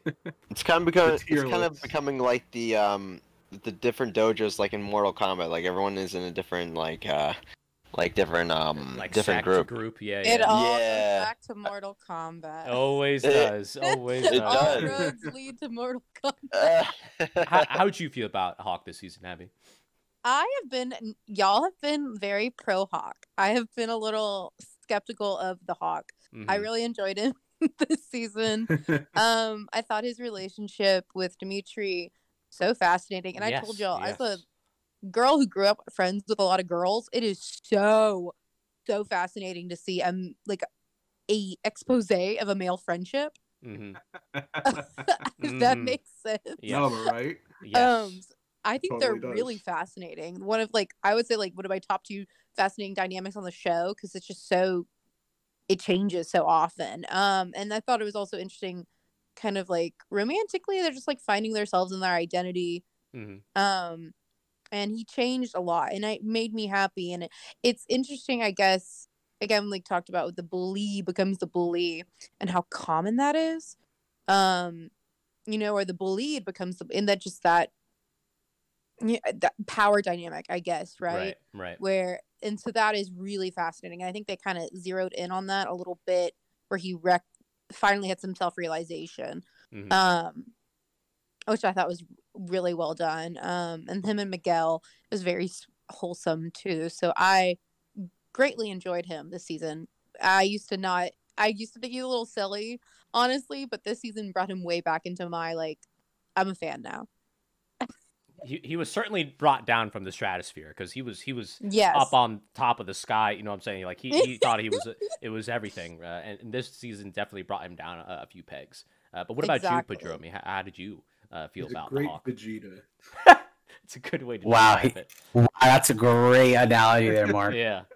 Um, Hawk this season, you know, I think Hawk was becoming used to, and we saw this in season two, because he kind of overtakes Miguel as like the lead of Cobra Kai in a weird way, right? Yeah, Like maybe not in like rank or title, but he kind of just takes over as like the face of Cobra Kai. Mhm. And with the additions of Kyler and Tori coming back and Robbie mixing up into the fold, right? Like you look back on the scene and when they go to steal the Cobra, right, for Oh. Kreese. Um, and Hawk was kind of like, eh, you know, and Robbie's like, I'm out. Like I'm gonna, I, I got the, I got the, I got the Cobra here in my bag. You know, like, it, and it's just like, you kind of you kind of started seeing Hawk throughout the season taking these steps back and away from the Cobra Kai way of life and kind of back towards Miguel because he will always be Miguel's number two and he'll never be number one Mhm, in any circumstance. mhm. Um, and I think, yeah, I, I, I think this, I think the, the, the planets are starting to move in, in the places and where they need to be to set us up for the ultimate showdown in the next season to end all showdowns. Dun dun Yes, dun. yes, definitely agree. And, and one thing that I, I love that you pointed out there was how there are multiple instances where, where he took a step back. And, and this part, I, I really want to give props to the actor. I think his name is Jacob Bertrand. I'm sorry if I pronounced that wrong, but you know, there, there wasn't like a part right, right where he like talks about how he's feeling and says like, man, I don't know about this. This is crazy or whatever, right? I, I, I really want to applaud the actor for doing a lot of physical acting, like the way he looks, the way he would The take a step nonverbal communication was, Exactly. was exquisite. his physical acting was really good. You could see the gears turning in his head, right, just by the way his facial expressions were. And I uh, really want to applaud both him as well as the directors for getting that performance out of him. Um, and and uh, Abby as well. Like uh, it- it's very rare that we get uh, these kind of male to male friendships uh, so closely examined in TV. So I, I think that's such a great call out as well. Um, I still think it's wild that Dimitri's arm was broken. Again, just shows like this is not reality at all. Like the, you, you can't just break into a random amusement park and turn the laser tag room into your battlefield. But whatever, you know, uh, I I get it. Um, but it, I, I liked Hawk a lot, but there's a whole bunch of other kids uh, in this season, whether it be Samantha, whether it be Tori. How did you all feel about the other kids? Because I, almost felt like, Talking about Samantha in this episode. because I, I, Yeah. Yeah. How how is Homegirl experiencing all the PTSD that belongs to Miguel? that's Makes what, me- that's, Exactly. yes, Exactly. yes, and. I had to bring it up because I I I am blown away by the fact that like that's a thing. Like This all who started. was that? This all know. started because she accused a girl she just met of stealing from her mother, and then never bothered to apologize for being wrong. That's all. This all happened because of that. I- Like like, I mean I, I know Miguel gets like I think like a couple instances of like him falling and stuff like that, but like Samantha was distraught. yeah. I, Like that was just I, I- I'm baffled by that. I mean. I I I, th- I think it was Mark who said it in um, the first episode how she's just like a useless character who just has no place in this series and they're just trying to find ways to utilize her. But and like I think that's still true. yeah, like she has she has utility it's just i don't i don't care about what she's got going on compared to everyone else like especially the ptsd plot because i feel like her conflict with uh the other girl is tori right yes, yes. i feel like her conflict with tori is a lot of like i mean tori's clearly got a lot of shit going on and she's Oh, yeah. clearly kind of you know yeah, that was pretty violent nuts. Oh, but I feel like al- yeah, like I feel like a lot of that conflict also came from as consequences of Sam's actions where it's like you didn't you didn't help not escalate this whole thing. So I don't feel as bad for you as if it was a just a school bully scenario. Why are they picking on me? It's like you know why she's picking on you. You know why she has a problem with you. So I don't like every out of everybody else you've probably suffered the least in this situation but you're the one they, they give ptsd to which isn't unrealistic and it doesn't Right. mean that you don't have a struggle and it doesn't mean that you don't have an arc that we can root for Sure. and i did like you know how the big crazy fight at the end kind of came together and i like her dynamic with daniel but also it's like you got you got to give her a little bit a little bit more to work with for me I to feel like- for me to root for her the way i root Right. for dimitri or hawk or johnny or any of the other characters who really go through some some crazy shit and really try but still fail Mm-hmm, Sh- she they really milked this whole PTSD thing with her. They like they continued it way too long, especially the scene when um uh Tori and those other kids came and Yeah. they kind of like um mo- th- that's when they broke um Dimitri's arm, right? yeah.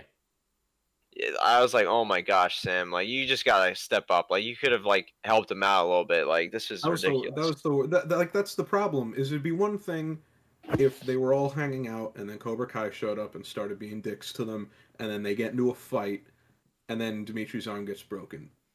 She Right. instigated it and then refused to finish it, and it's Right. like, okay, that's a character flaw, but I'm not rooting for you because you instigated this. It's your fault that his arm is broken. Um, you have Everybody PTSD, else- right? You have PTSD. Everybody else tried to stop you. They were all like, "Are you sure this is a good idea?" And you were like, "Yeah, let's get him." And it's like, "Mm, mm, you're frustrating. I you, I don't need all my characters to be perfect, but this is frustrating to watch. How about give this whole PTSD thing to Miguel because he literally fell down yeah, a flight of if stairs. anyone's gonna- Miguel almost died. Robbie almost killed someone. Dimitri had his arm shattered by his former best friend. Like Sam was attacked by a jealous girl. Like relax. She got okay? she got and it's like she got messed up. Like don't get me wrong. yeah, like no, like, no it's one not would like ever nothing say happened to exactly, her, but exactly, yeah. I, I wish they gave her more to work with because I could see this character working really well, and there's elements of that character that work really well. I love all the stuff with her and Daniel, Mhm. and how it's like, all right, you know, they used to be really close when she was younger, but as kids do, they kind of grew apart a little bit. Yeah. And like uh, her whole arc, where it's like the way she finally conquers her fear and defeats Tori is it's in the family dojo, and she's using her uh, her bow staff, and it's like that's great. I like that stuff. I just wish everything else around her I could like as much. You know, it's it's Yeah. frustrating. Abby, I know you and I talked a, a little bit about this too uh, offline, but uh, how, how did you feel about her this season? I mean, it just was like, and I I always wonder, especially I feel like in action genres, I'm like, is it misogyny? Is it sexism? But for her, she's just very poorly written. It's not the actress's fault at all. Yeah, Yeah. Um, absolutely, I agree. I she I think the actress does you know what she does with lines, but it just it it, it didn't feel appropriate the PTSD because you're talking about timing, right? You're talking about how long do things last, hmm um, and it didn't feel right. Um, so that was just for, again, you like as we said, annoyed, frustrated, and I used to be like, "Ah, I don't want to be anti Sam, but I- I'm a little anti. Sam now. Um, I've converted everything. Yeah, haven't I said that? I'd be like, I used to do One of us. One of us. Just like the characters in Cobra Kai, we all have vast and crazy arcs. Yeah, where we- we keep fly on all switching sides. place, depending on the season. We do of, of who we like. Um, so I just, I mean, that's how I, I just, it's, it makes me sad because I agree. I feel like she could be good, and I towards the end, I saw a little bit with Daniel because again, the the father daughter moments are the most special again. yes, yes. Um, and so more of that makes me happy. Um, also her relationship with Miguel, y'all are right. It just is so. I'm like, Well, we'll talk Like, about the romance this season for the kids in a little bit, but yeah, yeah. Okay. It's, it's a uh, ugh. I want to Um, be his friend and be like, "You're better than this." I hear They're you. like, "Get out you. of this!" Literally, yeah. I'm the I'm the friend who's like, "Get out of that bad relationship." Um, but she just, it's just disappointing. It was not um interesting. Again, we talked about how Robbie and Juvie. I was like, I'm bored. I was bored whenever Samantha came. on. Yeah. Damn, putting it blunt like that. I Sorry. I, I know I, I totally agree like again and we want to make i want to make a couple things clear one i think the actress who plays as sam uh, whose name escapes me i think she's doing as everything that she possibly can given what she's been told to do writing wise direction wise um, i think the performance is fine it's the writing uh, that's it's really not that good. And and i don't think anyone's ever going to say that what happened to sam like is no big deal. Like for god's sake it was a gang war at the high school. Yes it's going to have some sort of impact but the, the whole and, and in general this is a weird thing too because we've talked about how the show right goes off the rails. Like this does not take place in reality but then they want to like touch on certain themes and this is actually legitimately what i think one of the weaknesses of this season are. It's like they want to touch on these themes that are like really important and topical something like as big as ptsd they want to like touch on it but it doesn't have the the writing uh, skill or whatever you want to call it to actually adequately explore those things it, like it touches on it and it's like okay but we're never going to talk about it that much it's just a We're thing we're straining a little bit. Exactly. It's it's reaching its carrying capacity. Yeah, a- and it's like one. it- It's so it's such a like a tonal uh, whiplash kind of thing, right? Where we're going from like happy go lucky, you know, Johnny's at the rock concert, Miguel got healed by the power of rock, to to Sam's serious PTSD issues while Dimitri's Yeah. on the floor and his arm is shattered and he's screaming. It's like, what is happening right now, guys? Like, we're, we gotta we gotta figure out this tone a little bit because we're going in thirty like different directions right now. And I actually, truthfully, think that's one of the big weaknesses of the show. Is like, yes, it doesn't take place in reality, um, but it's like at, at at a certain point you just have to go for it and just like all right we're embracing the full cheese. It doesn't take place in reality. We can have good character work but we don't need to touch on things as heavy as like ptsd it's like whoa guys like i don't even know what you're trying to accomplish here. And uh, i think we're all on the same page too. If anyone's going to have ptsd it's miguel who was in a coma. His entire spine was shattered. Agreed. like come Agreed. on. It's like it's also because like the whole reason the school fight started was because Sam got drunk at a party and kissed Miguel, and it's like not like Miguel isn't at fault there, yeah but it's like th- this whole thing started because of you guys. Like you, like this wouldn't have happened if this issue didn't happen, and it's like not to do the whole like oh, you know, butterfly effect thing, but Sure. it's like it it, Mhm. it makes it difficult to sympathize with her in that regard when it's like you could you could easily just write this character into situations that play out a little differently so that we do feel more sympathy for her so that it doesn't just feel like yeah you're shocked that this came back to bite you it's like if it, it, it feels like it wouldn't be as big a problem if she wasn't one of our main protagonists mm-hmm. Absolutely. Yeah. Yep. And, and we we've touched on Tori a little bit. Uh, I, I she has a bit of a smaller role this season. Um, I I do. they think, gave her more to work more to work with i was Yeah, I, I was about to say. I think that they the backstory that they gave her was great. I thought Kreese Yeah. was like a. I wouldn't say humanizes Kreese, but it certainly shows his tactics, so to speak, of, of how he gets uh he he get, garners loyalty. Um, but I can't wait to talk about Kreese. Oh yeah, we're, we're Oh, gonna boy, talk about can't wait Kreese. to Don't worry. Kreese. Uh, we'll, we'll we'll get into the romances, then we'll talk about Kreese as the big bad. But uh, I, I think um one thing I just want to touch on with, with Tori is that they do a good job of really uh, humanizing her and and like what Mark said, like she goes through some shit, man. Like uh, Exactly. she really goes through it, and like yes, I don't think she should be going breaking people's arms or whatever. No, Uh, or but- bringing out knives on. People, Yeah, yeah, you threatening. know, I, I don't Like- think she needs to be in a gang, but at the same time, it's like, damn, like I, I get it. Like you, listen, what you have to deal with is uh, fucking hard, you know. Completely horrific. agree. Agree. Yeah, it was scary. The landlord thing was like scary. Yeah. Like, Yes, that was like one of I the was- scariest things. the I was show. actually like deeply uncomfortable watching it. I was like, Oh, me my too." God, like, jeez, um, yeah, I, Yeah, I that was that Every- was really everybody gets a little something. This Yeah. is, this That is was, a show uh, where you get scenes where you can going ch- you could cheer for the villains. yeah. When Kreese puts that guy's finger in the cigar cutter, it's like, yeah. now you're the protagonist, Kreese. Definitely something that, that was cool to see. But all right, so before we get to, uh, I'm sure we're all gonna have a lot of thoughts on Kreese. I did want to touch on um, the romances, especially among the kids. Uh, I'll, I'll be honest, I still think this is one of the weakest parts of the show. I, Yeah. I, I like, I get that they do it for a reason, but it's at the same time, it's just like, It's because it's that kind of story. yeah, it's also- like guys, like we, if you're gonna do it, like please put in more effort so that we can actually care. Like it, it, they keep on like switching who's dating who, and then it turns into like I don't like you because you're with my ex. It's just like ah, we could we could do better. We can do so much better. But I don't know. Maybe I'm maybe I'm missing something. How do you all see? I'm it? looking forward to next season when the action is just going to be there's a tournament. Yeah, me too. Every all the pieces are in place. We don't need to worry about who's dating who anymore. It's It's just setting up be for that. We need to fight each other, so let's fight. And I'm I'm I'm foreseeing a nice a nice easy going like a like a mellow dessert course for season 4. There was too many love triangles in this season. Like there was just so, so much like romance going on. Like, all right, like I get it, like people like each other, but can we just get back to more Hawk and Johnny, please? Like, like goodness gracious. Can we get back to the punching? but Yes, the that spin too. The action. There wasn't a lot of there. Like the most action that occurred was probably towards the end. It was They saved it up. really Oh action, boy. though. yeah, well, and we'll talk I about that. the school fight me. was silly. Yeah, we'll, we'll we'll talk about that. But but Joey, were you gonna say something about the, the romances?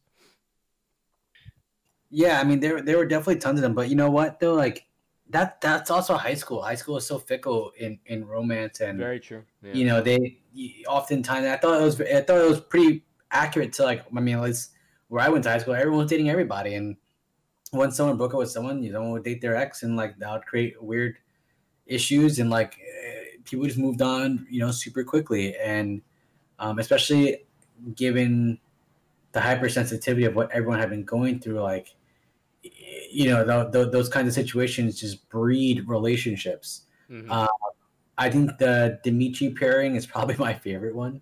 oh uh, yeah, I forgot about that. All of them, Oh um, man.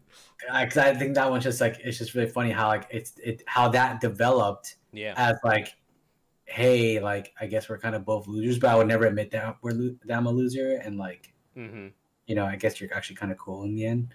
Um, I, I really like that one a, a lot. I totally forgot that was a thing. Uh, yeah. Uh, Abby, how, how do you feel about the, the romance aspect, especially among the kids? Oh, Abby, if you're talking, you mean I'm sorry. I'm feeding the baby kitten right now. That's Um, okay. Baby kittens need a lot of attention. Don't worry. it does. It's a baby, tiny kitten. Um, romance, like I said, I literally with Miguel, with Dimitri, and then Hawk, and then the, that kind of girl, Yeah. and then the bully at school. I did not like. I thought it was very strange. yeah. Um, do you remember when they kissed in the hallway? Yes, I remember. I specifically remember my brother because, like, this is like I think one of the first shows that all four people in my family watched from beginning, middle, and end. hmm Um, we do movies together, not shows. My brother literally goes, "That's wrong." um, so you know, it just was like we were not. Um, I didn't really. Again, when it goes on CW, it loses me. Again, also with Miguel and pining over Sam, it's like I told you, I'm the friend who's like, "Bro, you're better than them. Leave." yeah. Yeah. That's my thoughts. I again, I thought the adults like forty Yeah, something I- Well, Facebook romance is so much more interesting. Yes. it's compelling because it's it's very humble and awkward, more so than the kids.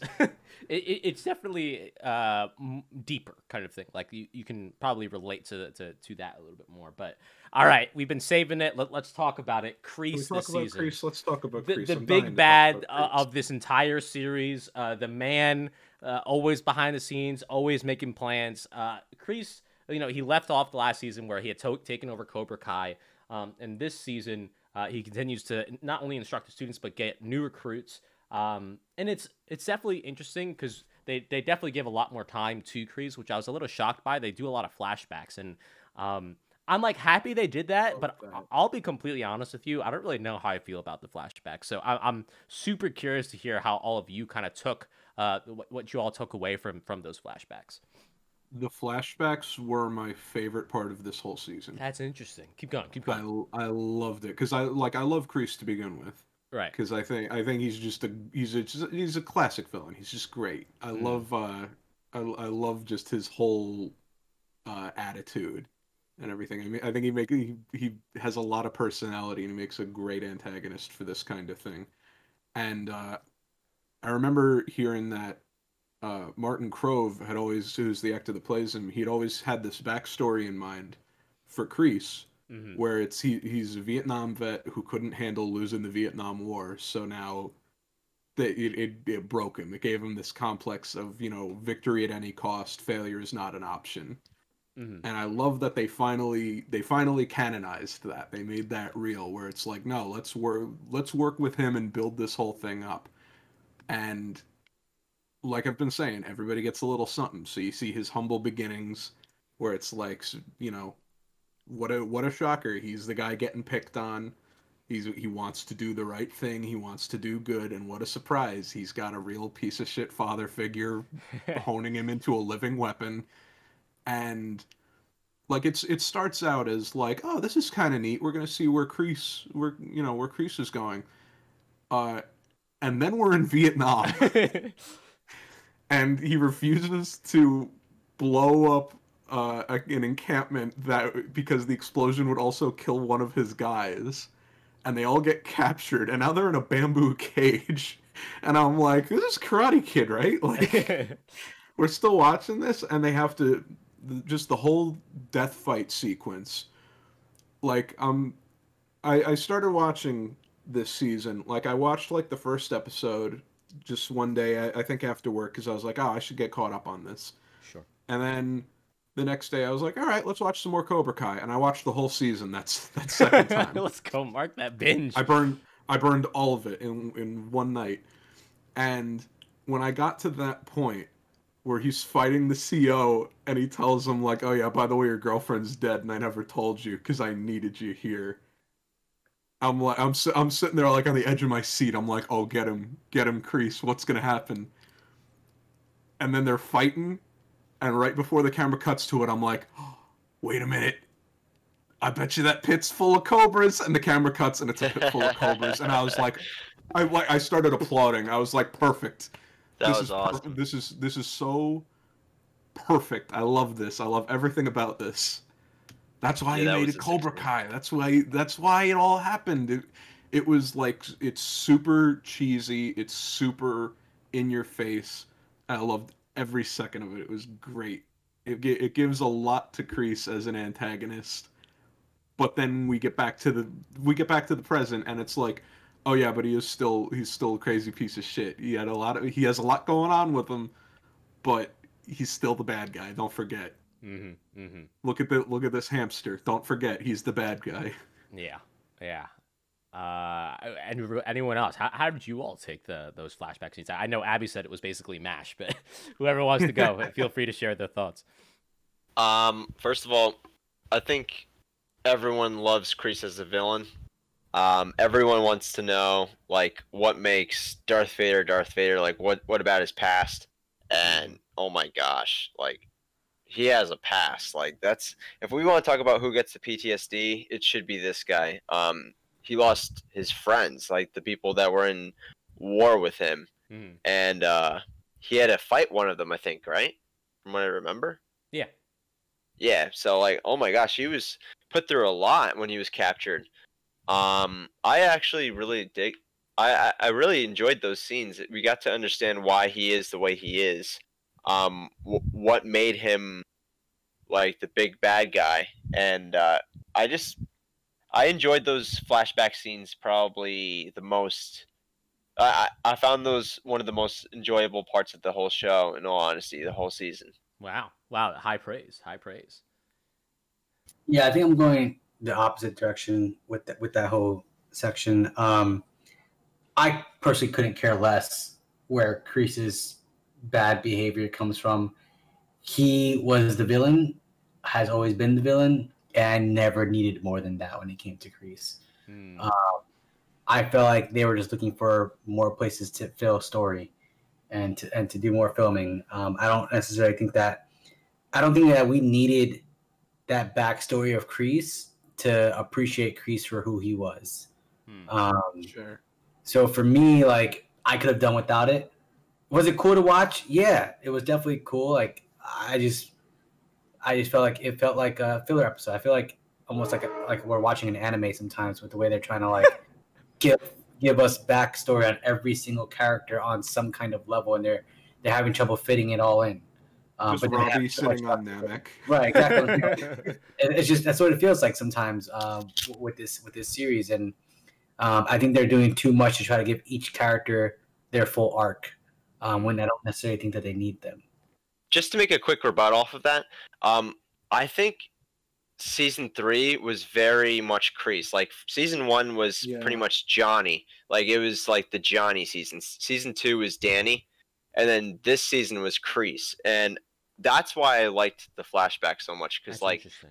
Hmm. we we see Kreese in you know the previous movies, see um, but we don't really know his backstory.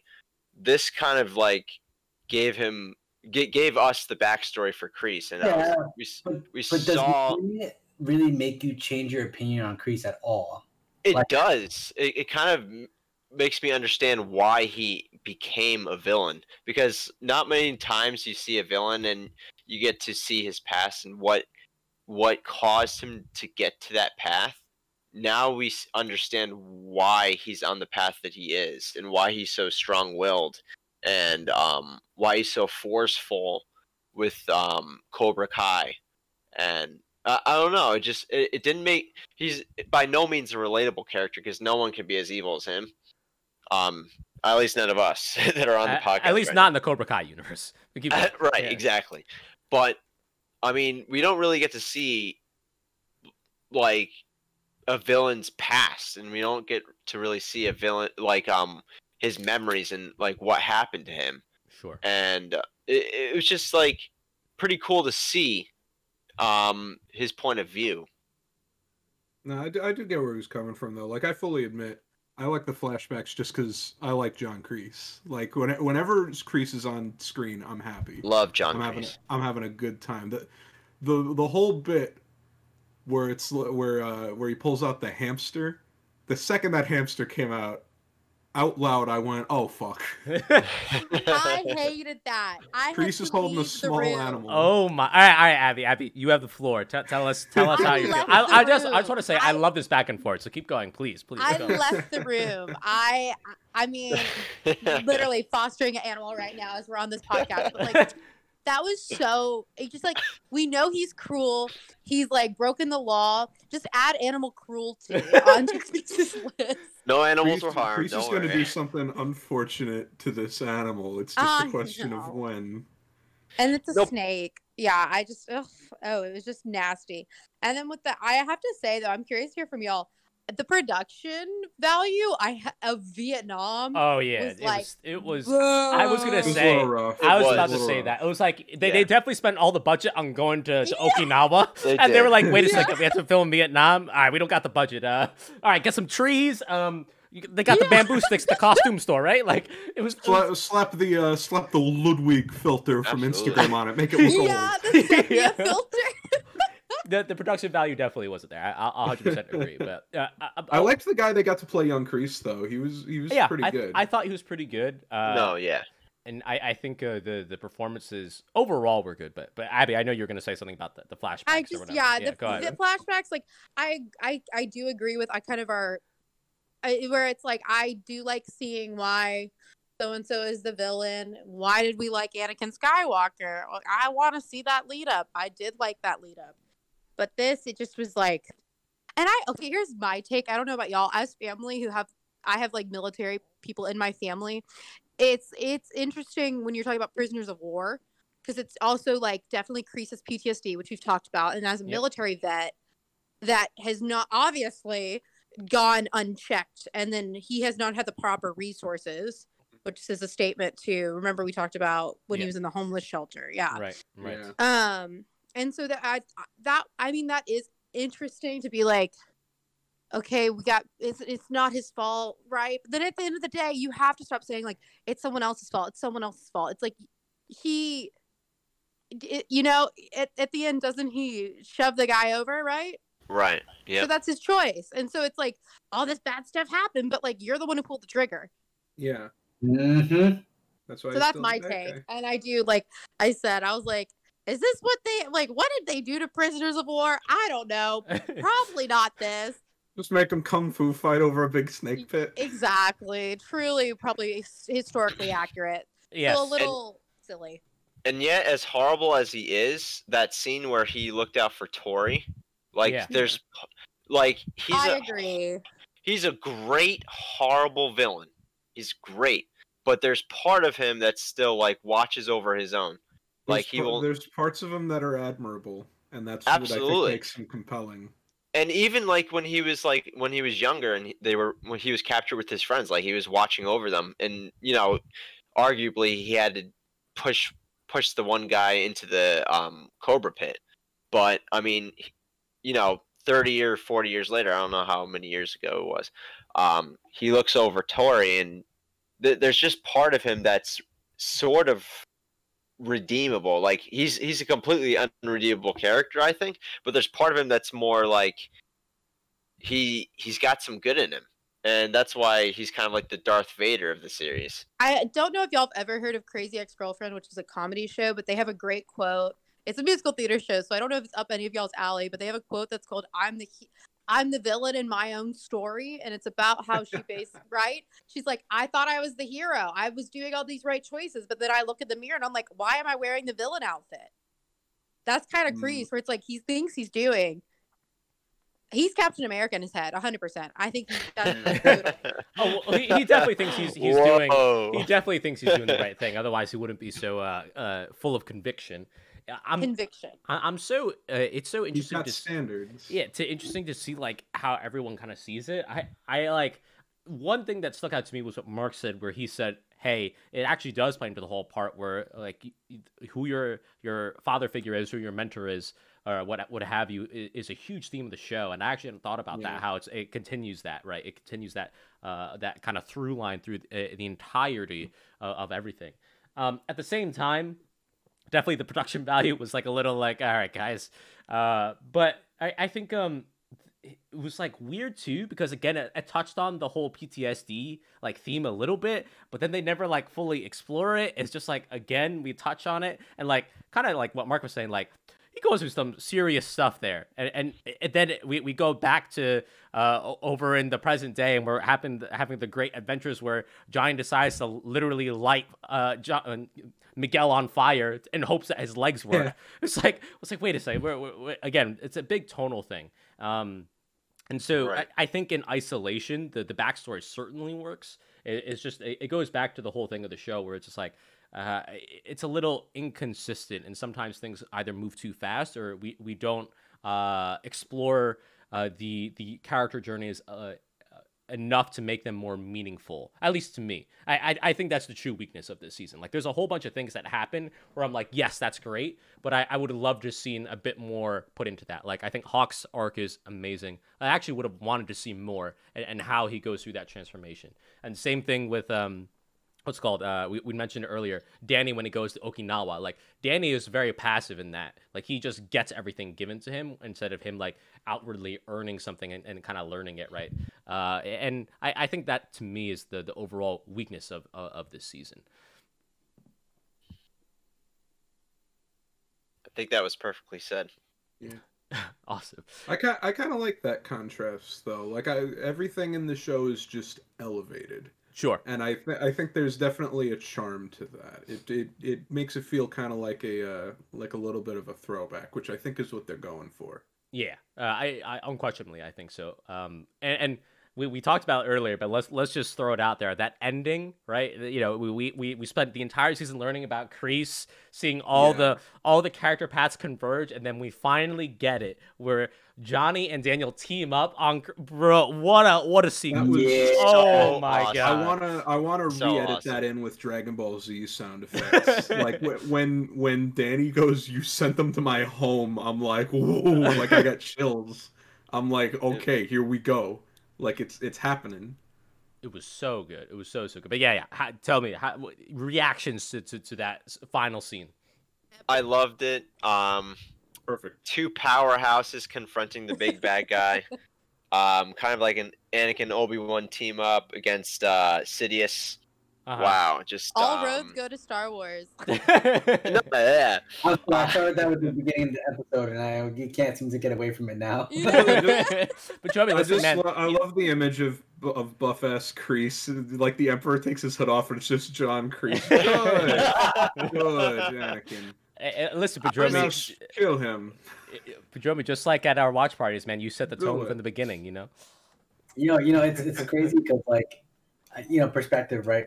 Kreese is like how many years older than these two, and he's still whooping that ass. Like, Yeah, at least man. thirty. Yeah. come on, bro! Like my man's like, you know, on AARP, just like throwing them around. It was crazy.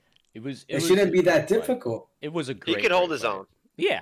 Yeah, I, I I even like that part too, where uh, I think it was this season, right, where the owner of the plaza gets like those two like d- enforcers. Yeah, because to shake Amanda tries down. to pay him uh, yeah, yeah, triple triple the rent to get him kicked out. yeah. And we try to shake him down, and, and he was just like, "All right," Yeah. uh, or whatever. It, it, like it's just implied that it was not even a problem for him. And I think that was awesome, awesome, awesome. Yeah, my man came back with a busted nose. it was it was awesome. I the only thing that I didn't like about that last scene where, where they team up is is the Robbie being there. It's like, "All right, Robbie, come on, like, Robbie, come on, man.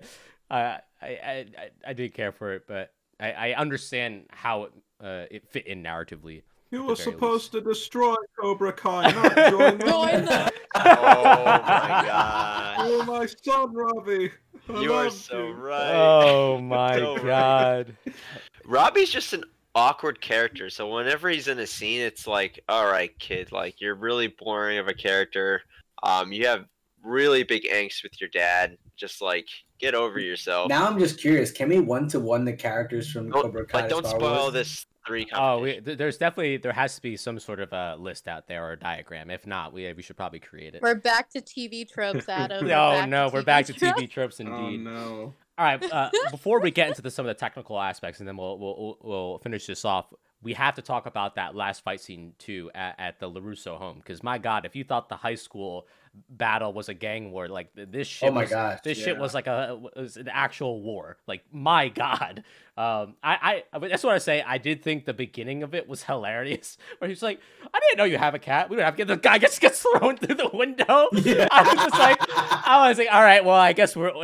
If there's anything that says do not take this seriously, that was it. Because my God, the amount of force you need to throw someone through a window it was like, okay, you know what, just go go crazy. And trust me, they went crazy. So tell me how you all felt about that war at the LaRussos. Yeah, that, it that was- fight was just yeah. that's that fight was just out of control from the beginning. Like, I mean, it, and of course, like, it's so it's so tough because like, man, I couldn't fathom that shit going down at my house. Like, like, what if I was that age and I and I had a fight at my house? My mom, oh, I'd be more afraid of my mom than anything else that any of those kids would have done to me in that in that moment. Like, that was just like that's just no regard for for for anything. It's just so crazy how they just give no fucks. I just want to say, um, random side side note, um, with the cinematography and the camera work, that was all done in one piece. That was impressive. Yeah. it was very epic. impressive. One hundred percent. Really? fight choreography. That was really cool. The show is very well Arguably done. my favorite fight scene out of all the seasons. Like Mhm. it was just, like, the way that the camera work was, and um, all the um, like how it was done in one scene. That was just just blew me away. That's really cool. did Uh, uh, Mark or, or Abby, how'd you feel about that? The the war at the LaRusso residence. I I had a similar thought. I was like, my mama would kick my Oh, butt. Like, definitely, definitely. Don't put him through the ch- yeah. the coffee table, not the coffee Once the table, the coffee coffee table went, I was like, oh no. not the window in the Oh. rock garden. oh, the rock garden. These kids Um, are in high school. Like, don't they have homework? Like, why are they like like Even what like is their homework going now? on? Like when they're in high s- One in juvie right now is the real question. Listen, when they're in Cobra Kai and when they're in the dojos, they're you know fighting. When they're in high school, they're fighting. When they're at people's houses, they're fighting. Like when do they have time to actually do homework? you know? it's a it's a valid question. Listen, man, they, they definitely got uh, that they they got that AP credit for for doing karate or something. That had to be it because there's no way they had this much time to dedicate themselves to this craft. My God. It's like Ned's declassified school survival guide. Like they don't get anything done except for like cause some issues. Ned's declassified school survival guide, but every time he tries talking to the camera, he gets kicked in the head. Basically. so Oh, true. cookies. Basically, uh, I I agree with you guys too that the the choreography and the camera work were so good. But go ahead, Abby. I know you're gonna say something. I was just gonna say that I completely. I was gonna retweet. I was like that one shot. Like I remember sitting up on my couch Yeah. and being like, "Ooh," because I know that again, someone who's done stage combat, like the planning, the timing. Yeah, it's so difficult. Like I, I don't. I, I this is again side tangent, but like I for for the the average moviegoer, I don't think anyone understands how difficult it actually is to do uh uh like any sort of action scene. Like if you look back at Oh, some yeah. of the stuff that Jackie Chan does, where he would perform all those stunts, some of those stunts could take months to shoot, not a day. Months to shoot, kind of thing, just to get it perfect. Yeah. Um, so I really want to uh, applaud the the entire production and as well as all the actors and, and stunt people in it for, for getting it right. And they, they really sell the blows too. Like obviously no one like actually was was hopefully getting that hurt, but they no, really it's a good it fight super well. choreographer. Exactly. It is the it is a tell of an excellent fight choreographer. Ex- and 'cause this is, was and this is. TV too, which really says something as mm-hmm. well, right? This isn't like a movie choreography like you would see in The Raid or even some of the Captain America movies. Like like this is something that you see on Right. TV, and and really really shows. And, and in some ways, it's it's a it- they kind of had to do it right. If you're if you're a show about martial arts, your your martial arts scene You're gonna better be good. Yeah.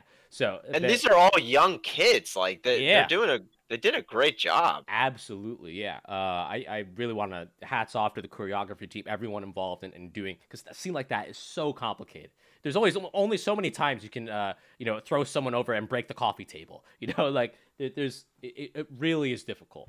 Uh, so uh, I really want to give a hats off to them. I, I think we, we're all in agreement that that was a great scene. We also saw Hawk. He he he saw the error of his ways. Uh, Yeah. you know, he I guess he had his Darth Vader moment where he realized what he really had to do.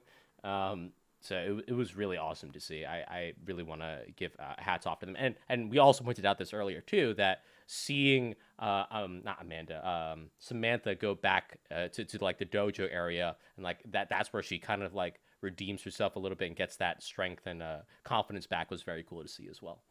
okay. Um, all right. So before we get to our final thoughts and everything, I, I, I do want to talk about some of the technical aspects uh, because th- those are part of it. Was there anything on the technical side, whether it be soundtrack, cinematography, uh, you, you know, uh, set design, anything that really stood out to you? Because I'll be honest with you, outside of the action scenes, and we already talked about Okinawa, like none of it really stood out to me that that much. No, it was pretty. It was. It, it- it felt. It felt weak. Like, Yeah. like I think Abby said before, like all the budget was spent on on Japan, and then it was just like meh the rest of the way through. Like I wasn't really impressed by much of anything. Agreed. Yeah. Well, Yeah, I like could tell the uh, the money went. Yeah the I like the flashback scenes personally, and I did like a little bit of like Danny going back to Japan to like um find himself again. Um, but yeah, I, I guess it kind of felt a little flat in this season. Yeah, I I mean, I told you Japan was awesome. Uh, music, they do a good job of like, and I think that's Johnny's love for music. Um, Yeah. that sometimes just shine through. Yeah. There wasn't anything super standout. I did send this to y'all. I don't know if y'all remember. So technical stuff. I think it uh, it technically is narrative. The the meme I sent y'all of um what was it his his his message to Ali. hmm Um, so that's a like a PA or a production or a narrative person wrote that out. Right. Um, so that is a technical aspect of production, and I was uh, that is so cool. Where it was like, "I miss you. How did you feel about the tw 2007 recession?" I've been thinking about. It was just very well. So there's like their attention to detail sometimes can be absolutely incredible and hilarious. Um, so that was one detail I had to point out. Like whoever wrote that, like Oh yeah, it was it was just funny. a meme. Uh, even just the comedy writers of the show in general. Like I, don't, I, I still remember that part where Johnny called WebMD Wemd. It Yeah! Oh my like God, Johnny, yes. come on, bro. uh, so it, it was definitely a, a a highlight of the show uh, like that. And I just thought about this too. There was How once. about- Oh, go ahead, Padromi. Go I was ahead. like, how about how Johnny always forgets how to charge his electronics? Oh yeah. Oh my god. Like god! repeatedly throughout the whole series. He Wait, doesn't he doesn't- have a s- doesn't he have a scene with his computer or something like that where he's like it died and he's Yeah, like did you charge it or something like that? yeah, he goes to the pawn shop. He's yeah, like, he tries to sell it back. yeah. Oh, what an idiot! pawn, pawn shop guy is, is hilarious too. Um, no, the the one thing that I want to mention before we get to our closing thoughts is I literally just thought about it when um Johnny and Ali go to like the carnival or whatever. I actually felt like that was pretty good because it was obviously it wasn't like CG or whatever. It was they're actually at a carnival. I'm pretty sure there's even like fireworks and the whole Ferris wheel. I was like, okay, this is actually pretty well composed. Um, but yeah, you could tell a lot of it seemed like it was either on a sound stage or or it just just wasn't it, kind of flat, boring cinematography in a lot of ways. Yeah. All right. Uh, so we talked a lot about Cobra Kai. We're, we're getting to the end here. Uh, final ratings and, and just like closing thoughts overall. Of course, we'll, we'll go in order like we usually do. What did you think of this season? What were the weaknesses? All that other stuff. Uh, summarize it for the people. Starting with you, Mark.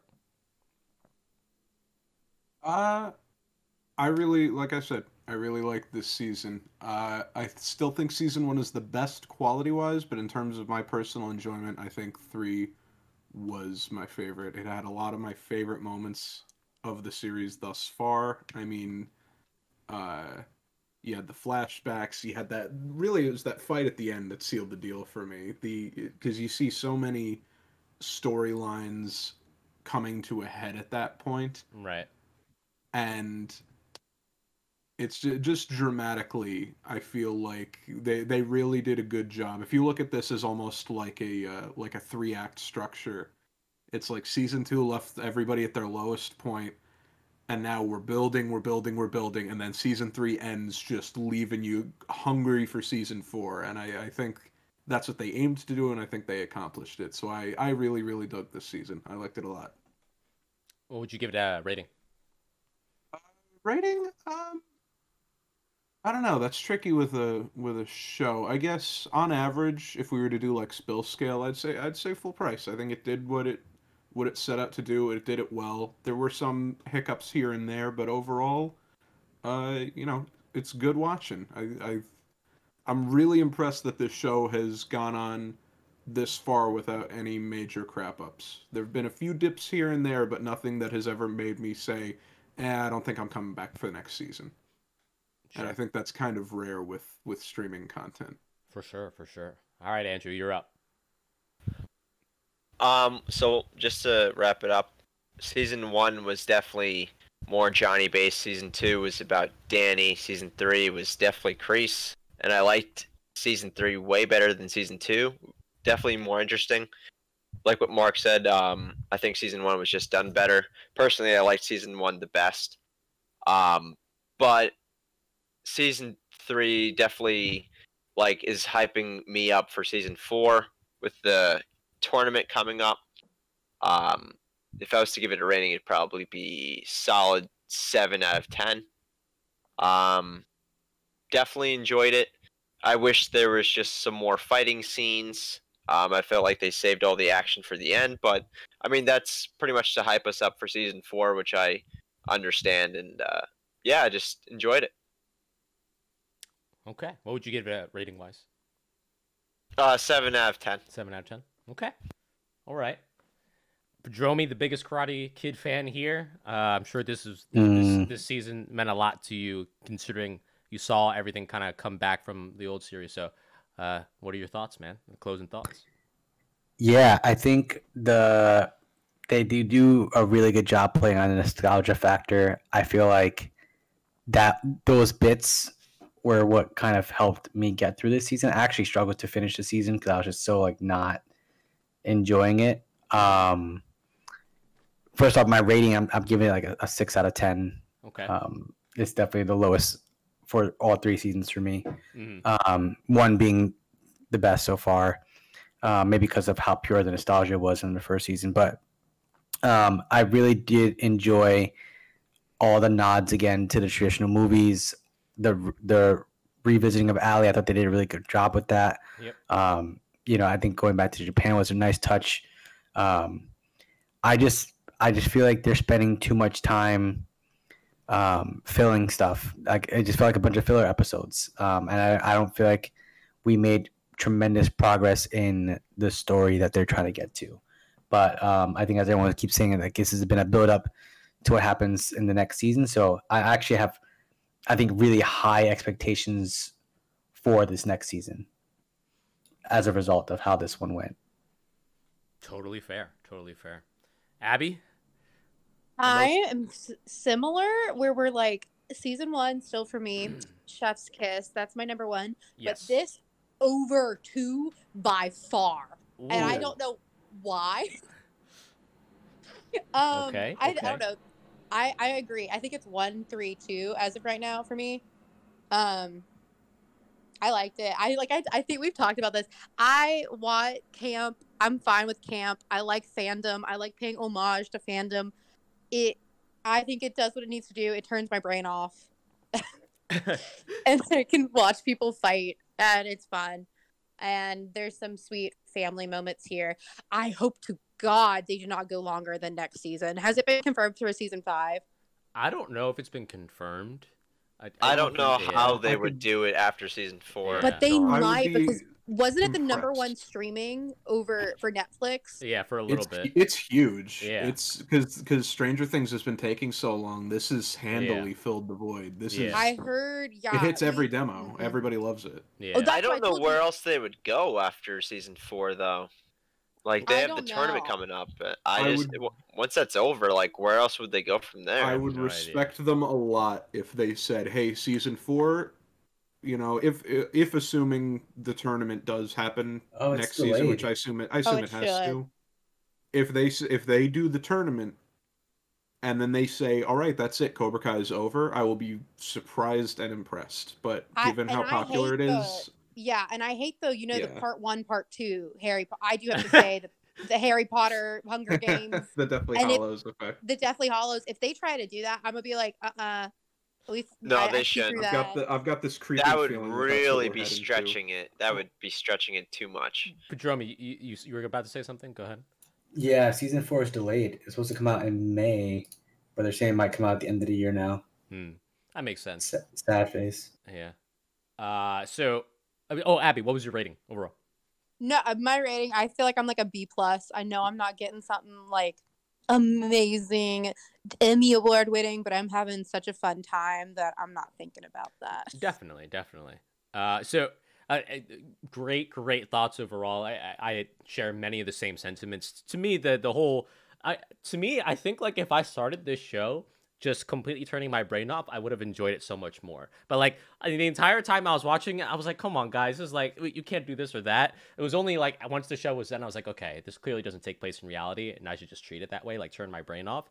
Um, I think that's the the ultimate way to to really enjoy it. We've we've gone over a lot of things that it does very well. Of course, Johnny, Danny, a lot of what they have to go through, Kreese, uh, a lot of those kind of character arcs and their interactions, uh, whether it be going to Okinawa, whether it be uh, talking to Ali, whatever it is, all that stuff is great.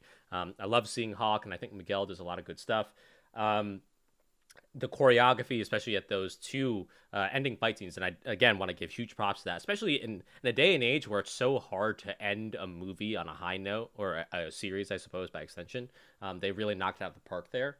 Uh, but for me, the the biggest weaknesses of the show is that I, I there are so many times where I wanted more out of it, whether it be Hawk's arc or or whether it be uh, Danny being in Okinawa. I like I I, I like the, there's something there and it's so good, and I want them to, to just do it perfectly instead of like great and, and or, or just good and not great kind of thing. Um, so I definitely feel like there, there's that that's the weakest part of the show. Um, and uh, at the same time too we, we talked about before from a technical side nothing super spectacular outside of the choreography. The the the thing that impresses me the most consistently is the character work for for some of them at the very least. Sorry samantha. Uh it, it's it, it always uh, surprises me where they go and uh, sometimes just how they characterize things uh, and then the for again uh, a, a show that's about reviving an old 80s uh, movie that not everyone has seen uh, it's amazing that it's able to to, to pull that off um, so overall as much as I, I do think this is I, I didn't like the season that as nearly as much as season one or season two I probably still give it a low matinee um, and I still think it's a it's a good show. Like I said before, as if you go in just turning your brain off, you're gonna have a great time. It's gonna be amazing. You're gonna have an awesome time. So uh, I, I definitely think that that's how it should be approached. Okay, so uh, before we go, uh, of course, appreciate all of you coming on. Uh, but you know, I just want to give you all uh, uh, that moment to uh, give any shout outs, or if, if you want people to follow you, definitely uh, plug it here. So, as always, we start with Mark. Uh, yeah, I don't have anything to plug, but it's always fun doing these. Hell yeah, man, rock on. Andrew. Shout out to Austin Hicks. Um, surprised you haven't watched this show yet. Please do. Um, he I feel like hasn't? no, he hasn't. Oh, that's gonna. We have change. got to get Austin, Austin come on, this show. Austin, you're way too late to the game. Uh, shout out to my girlfriend Jane. You haven't watched the show yet either. Please watch it. Um, and uh, yeah, thank you, Adam, for having me on again. Always, man. Always a pleasure to have you on. Padromi, the voice of the people. Uh, not much to shout out. You can hit me up on at Padromi on most social media. But yeah, thanks again for having me. Always, man. It's been a pleasure. And Abby?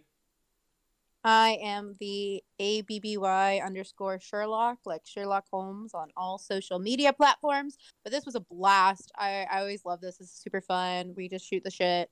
Um, and we geek out, and I really appreciate it. Thank you for having me, Adam. Of course. Uh, and I, I listen. uh, uh, If anyone, if it should be thanking, we should be all be thanking you for for your dedication to to doing this. Abby was stuck in LA traffic, or I should say the Valley traffic. Pulling Yeah. over with her car. Yeah, pulled over. She has like a baby kitten that needs attention, but she's still giving us all that uh, all that great great insight into the show. Do I name him after Cobra Kai? I mean, if you listen, if you're feeling that Oh, strongly. Oh my god. I mean, at that point, Is wouldn't that- you is just name him after Star Wars though? Because they're basically the same. Oh. It's, it's, I'll send y'all a pic. I don't know. We might have a little Johnny on our hands. Oh my Hey. god! Here we go. That's that's gonna be the legacy of these reviews. That we there's a cat named I after think it Cobra. Kai. Uh, Name him Crane Kick. no, Eagle Eagle Fang definitely would be. Eagle Fang. Yeah, just just the best name. I Uh, can't do that. uh, yeah, uh, thank all of you for coming on once again. Uh, for anyone who actually bothers to, to watch this after two hours, uh, of course, thank you, thanks to you. If you want to follow me, you can follow me on Twitter at Adam underscore bomb bomb with two M's. Uh, if you for some reason want to follow me on other social platforms, that's that's usually my username. I'm not an active anywhere besides Twitter, but uh, appreciate it all. Um, and uh, until we get to either Cobra Kai season four or whatever else we uh, decide to to watch, uh, we'll we'll keep you posted. Hopefully, it doesn't take as long to get the next episode out as it did for this one. Apologize for that, uh, but hey, we're all living our own lives. So until then, take care of yourselves and peace, everyone. Oi. Later.